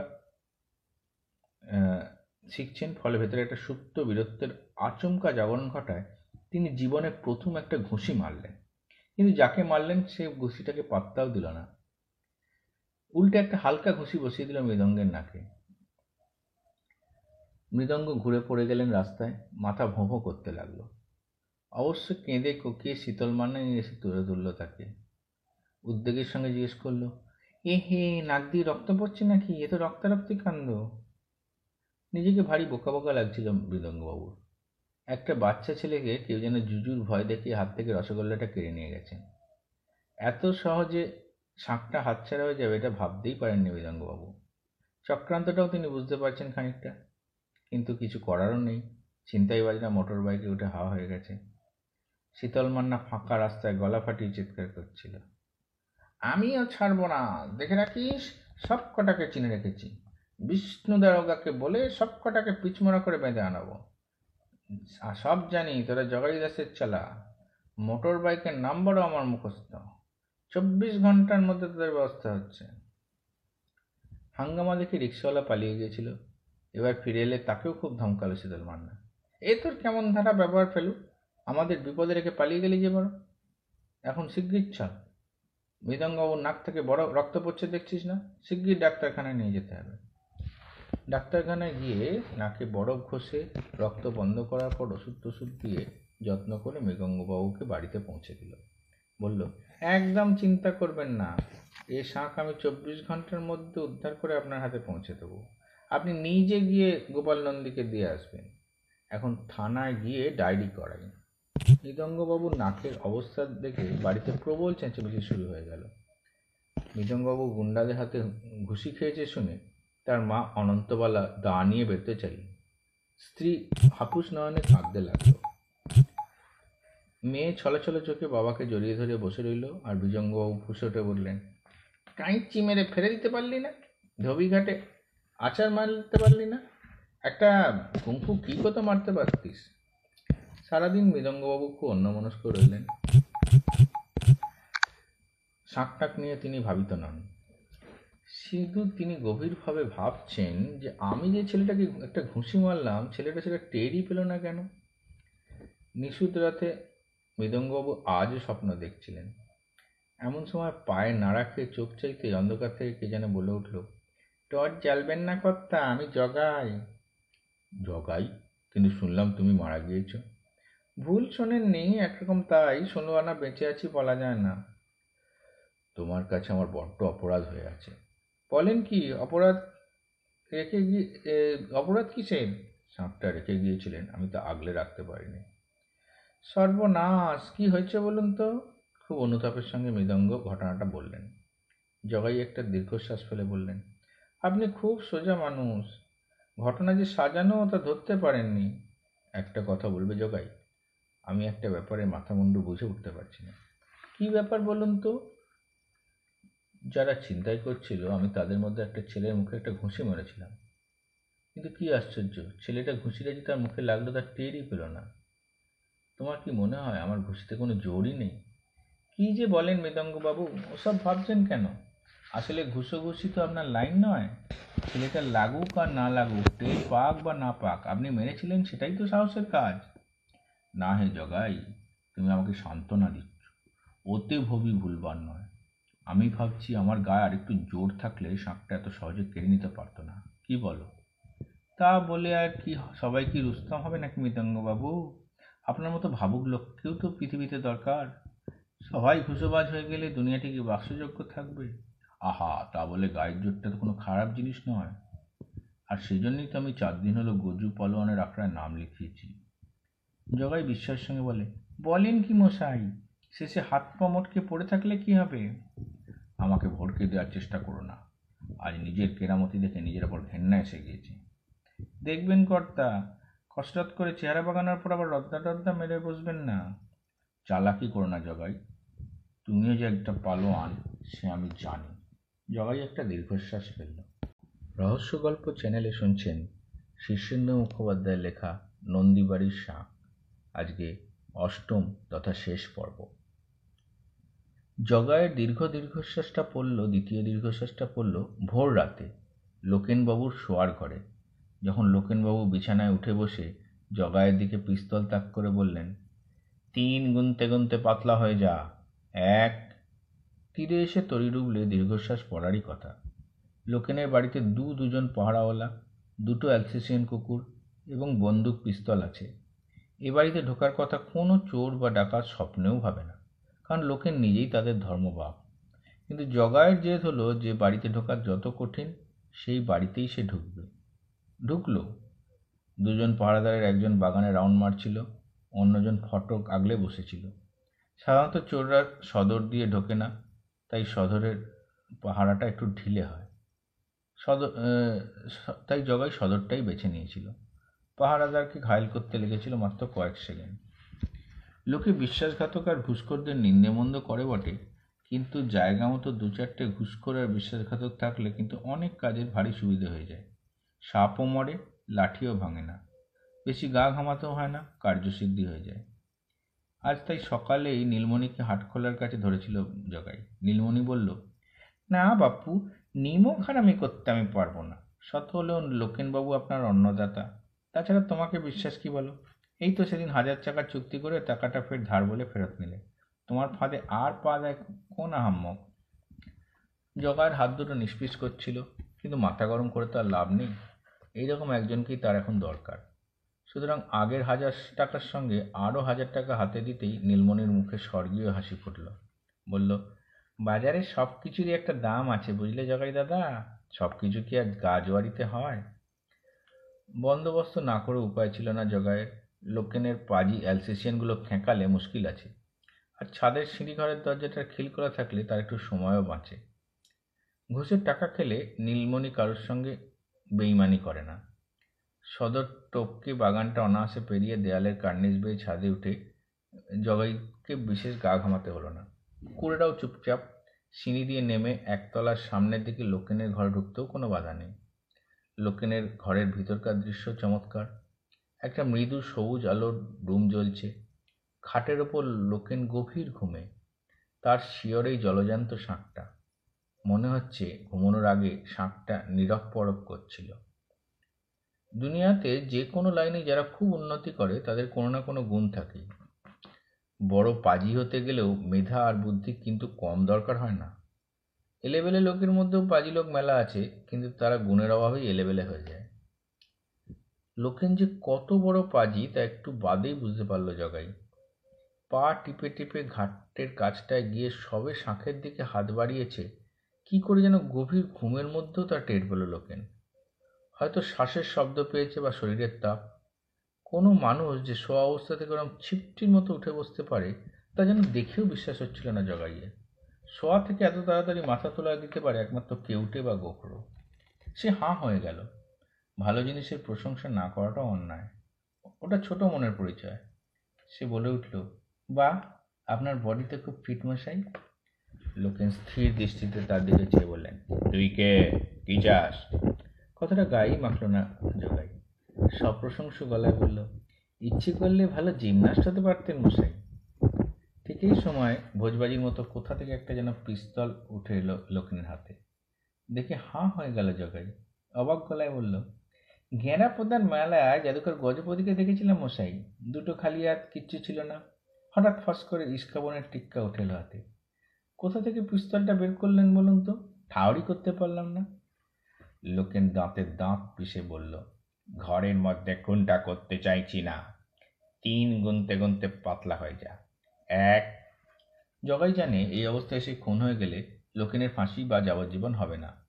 কারণ ঘরে মাঝরাতে অনাহুত লোককে মারলে সেটা খুনের মধ্যে ধরা হয় না। ইস শাঁখটা হাতে এসে প্রায় এসেও কেঁচে গেল। তাই সে একটা দীর্ঘশ্বাস ফেলল। লোকেন বলল, দুই, তিন বলার আর সময় হলো না লোকেনের। তার আগেই কাণ্ডটা ঘটল। হঠাৎ তার শিওরে রাখা শাঁখটা থেকে একটা গম্ভীর বায়ুমন্থন করা শব্দ উঠে এলো। তীব্র, গম্ভীর, ভয়ঙ্কর ঝোড়ো শব্দ যেন কানকে বধির করে দিচ্ছিল। শাঁখের শব্দে থরথর করে কেঁপে উঠছে ঘর, বাড়ি, জিনিসপত্র। কাঁপছে শরীর, কাঁপছে বাতাস, কেঁপে উঠছে মাটি। সেই আশ্চর্য শব্দে জগায়ের মাথাটা যেন ভোঁ হয়ে গেল। মাথা ঝিমঝিম করছিল জগায়ের। তার মধ্যেও তবু সে দেখতে পেল, হাতের পিস্তল ফেলে দিয়ে দু হাতে কান চেপে ধরেছে লোকে। তারপরেই হঠাৎ তার চোখ উল্টে গেল। সে গোঁ গোঁ করে চিৎপটাং করে পড়ে গেল বিছানার ওপর যেমন হঠাৎ করে বেজে উঠেছিল, তেমনি হঠাৎ করে থেমে গেল শাঁখের আওয়াজ। চারদিকটা ভীষণ নিস্তব্ধ হয়ে গেল। কিছুক্ষণ অবিশ্বাসের দৃষ্টিতে শাঁখটার দিকে চেয়ে রইল জগাই। তারপর সম্বিত ফিরে পেয়ে চারদিকে চেয়ে দেখল, এর চেয়ে সুবর্ণ সুযোগ আর কী বা হতে পারে? শাঁখটা তুলে নিয়ে সে চটপট সরে পড়ল। পরদিন সকালে লোকেনের মূর্ছা ভাঙল বটে কিন্তু মুখে কোনো কথা ফুটল না। কেবল ফ্যাল করে চেয়ে রইল। সারাদিন ফ্যাল করে চেয়ে থাকা ছাড়া লোকেনের কোনো কাজ নেই। হাঁক ডাক নেই, মুখে বাক্য নেই, শাসন গর্জন নেই, এমনকি ওঠা নেই, হাঁটা নেই। লোকে বলা বলি করতে লাগল, লোকেনবাবুর হলো কি? ডাক্তার এলো, কোবরেজ এলো, শুভানুধ্যায়ীরা এলো বন্ধু বান্ধব এলো। লোকেন শুধু ফ্যালফ্যাল করে চেয়ে থাকে তো চেয়েই থাকে। খাওয়ালে খায়, শোয়ালে শোয় বসালে বসে, হাঁটালে হাঁটে, কিন্তু নিজে থেকে কিছু করে না। বাড়িতে কান্নার রোল উঠল। প্রতিবেশীরা আহা উহু করল। আবার অনেকেই বলা বলি করতে লাগল, ভগবান যা করেন, মঙ্গলের জন্যই করেন। সকালবেলায় বাগানে গোলাপ গাছের কলম বসিয়ে তার মাথায় গোবরের ঢিপলে দিচ্ছিল গোপাল। এমন সময় নরেশ পাল এসে বলল, রাজপতি নন্দীকে চেনেন কি? না, কে তিনি? সেদিন আলাপ হলো, বেশ রাজভারী লোক মশাই। তা হবে। অমন তুচ্ছ তাচ্ছিল্য করবেন না মশাই, তিনি আপনার ঠাকুরদার ঠাকুরদা। ও হ্যাঁ হ্যাঁ মনে পড়েছে। তা কোথায় আলাপ হলো? কেন? রোজই তো একতলার বারান্দায় পাইচারি করেন নিশুদ রাতে। বটে। সেদিন আমায় জিজ্ঞেস করলেন, তুমি এ বাড়িতে ঘুরঘুর করো কেন বলো তো? গুপ্তধনের খোঁজে নাকি? তা আমি বললাম, ঠিকই ধরেছেন। এই বাড়িতে গুপ্তধনের অভাব কি? এই আপনারাই তো সেই গুপ্তধন। তা শুনে বেজায় খুশি হলেন। বললেন, বেশ বেশ, লেগে থাকো। এরকম আরও গুপ্তধন মেলাই পাবেন। তা পাচ্ছেন নাকি? বিস্তর বিস্তর। রোজই নতুন না নতুন কারোর সঙ্গে দেখা হয়ে যাচ্ছে। আপনার বাড়ি মশাই গুপ্তধনের আড়ত। সুকলতা সকালে নাট মন্দির ঝাঁটপাট দিয়ে জিরোচ্ছিল মন্দিরে হলদর চক্রবর্তী পুজোর আয়োজন করছেন। সুকলতা একে বলল, বলি, ও ঠাকুর মশাই! হলদর একে বললেন, কি বলছিস? তুমি বাপু আজকাল মন্দিরে পুজো করছ না? করলে কি শাঁখটা চুরি যেত? দূর বোকা, মন্ত্রের জন্য না থাকলে কি চুরি যাওয়া শাঁখ আবার ফেরত আসতো? আমি বলি কি, তুমি বরং একটা বন্ধন মন্ত্র দিয়ে শাঁখটা ভালো করে বেঁধে রাখো, যাতে আর চুরি চুরি না যায়। ওরে, ও শাঁখ নিজে অনেক মন্ত্র জানে। আমি রোজ পুজোয় বসে শুনতে পাই শাঁখের ভেতর থেকে মন্ত্রের শব্দ আসছে। বটে, আমাকে একদিন শোনাবে? তুই কি কানে ভালো শুনিস যে শুনবি? আর কিছু না শুনলেও মন তো শুনতে পাই। গায়ে নাড়া খেয়ে ঘুম ভেঙে নিশু যাতে বিছনায় উঠে বসলেন মৃদঙ্গ। কে হে, জগাই নাকি? যে আগে, কিন্তু এ করছেন কর্তা?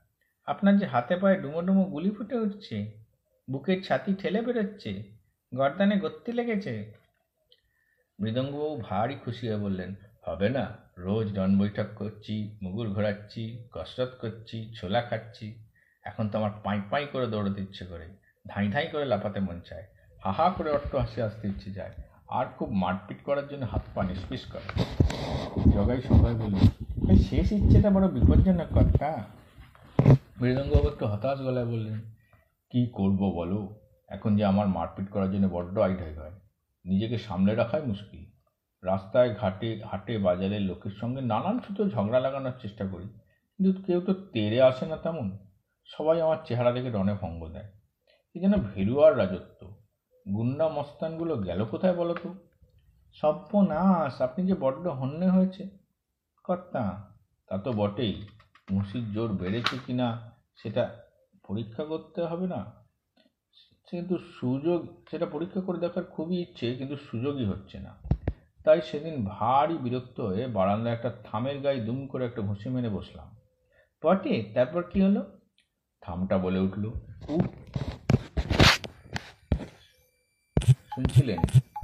শীর্ষেন্দু মুহূর্তে লেখা নন্দীবাড়ির সাঁ গল্পর এখানেই সমাপ্তি।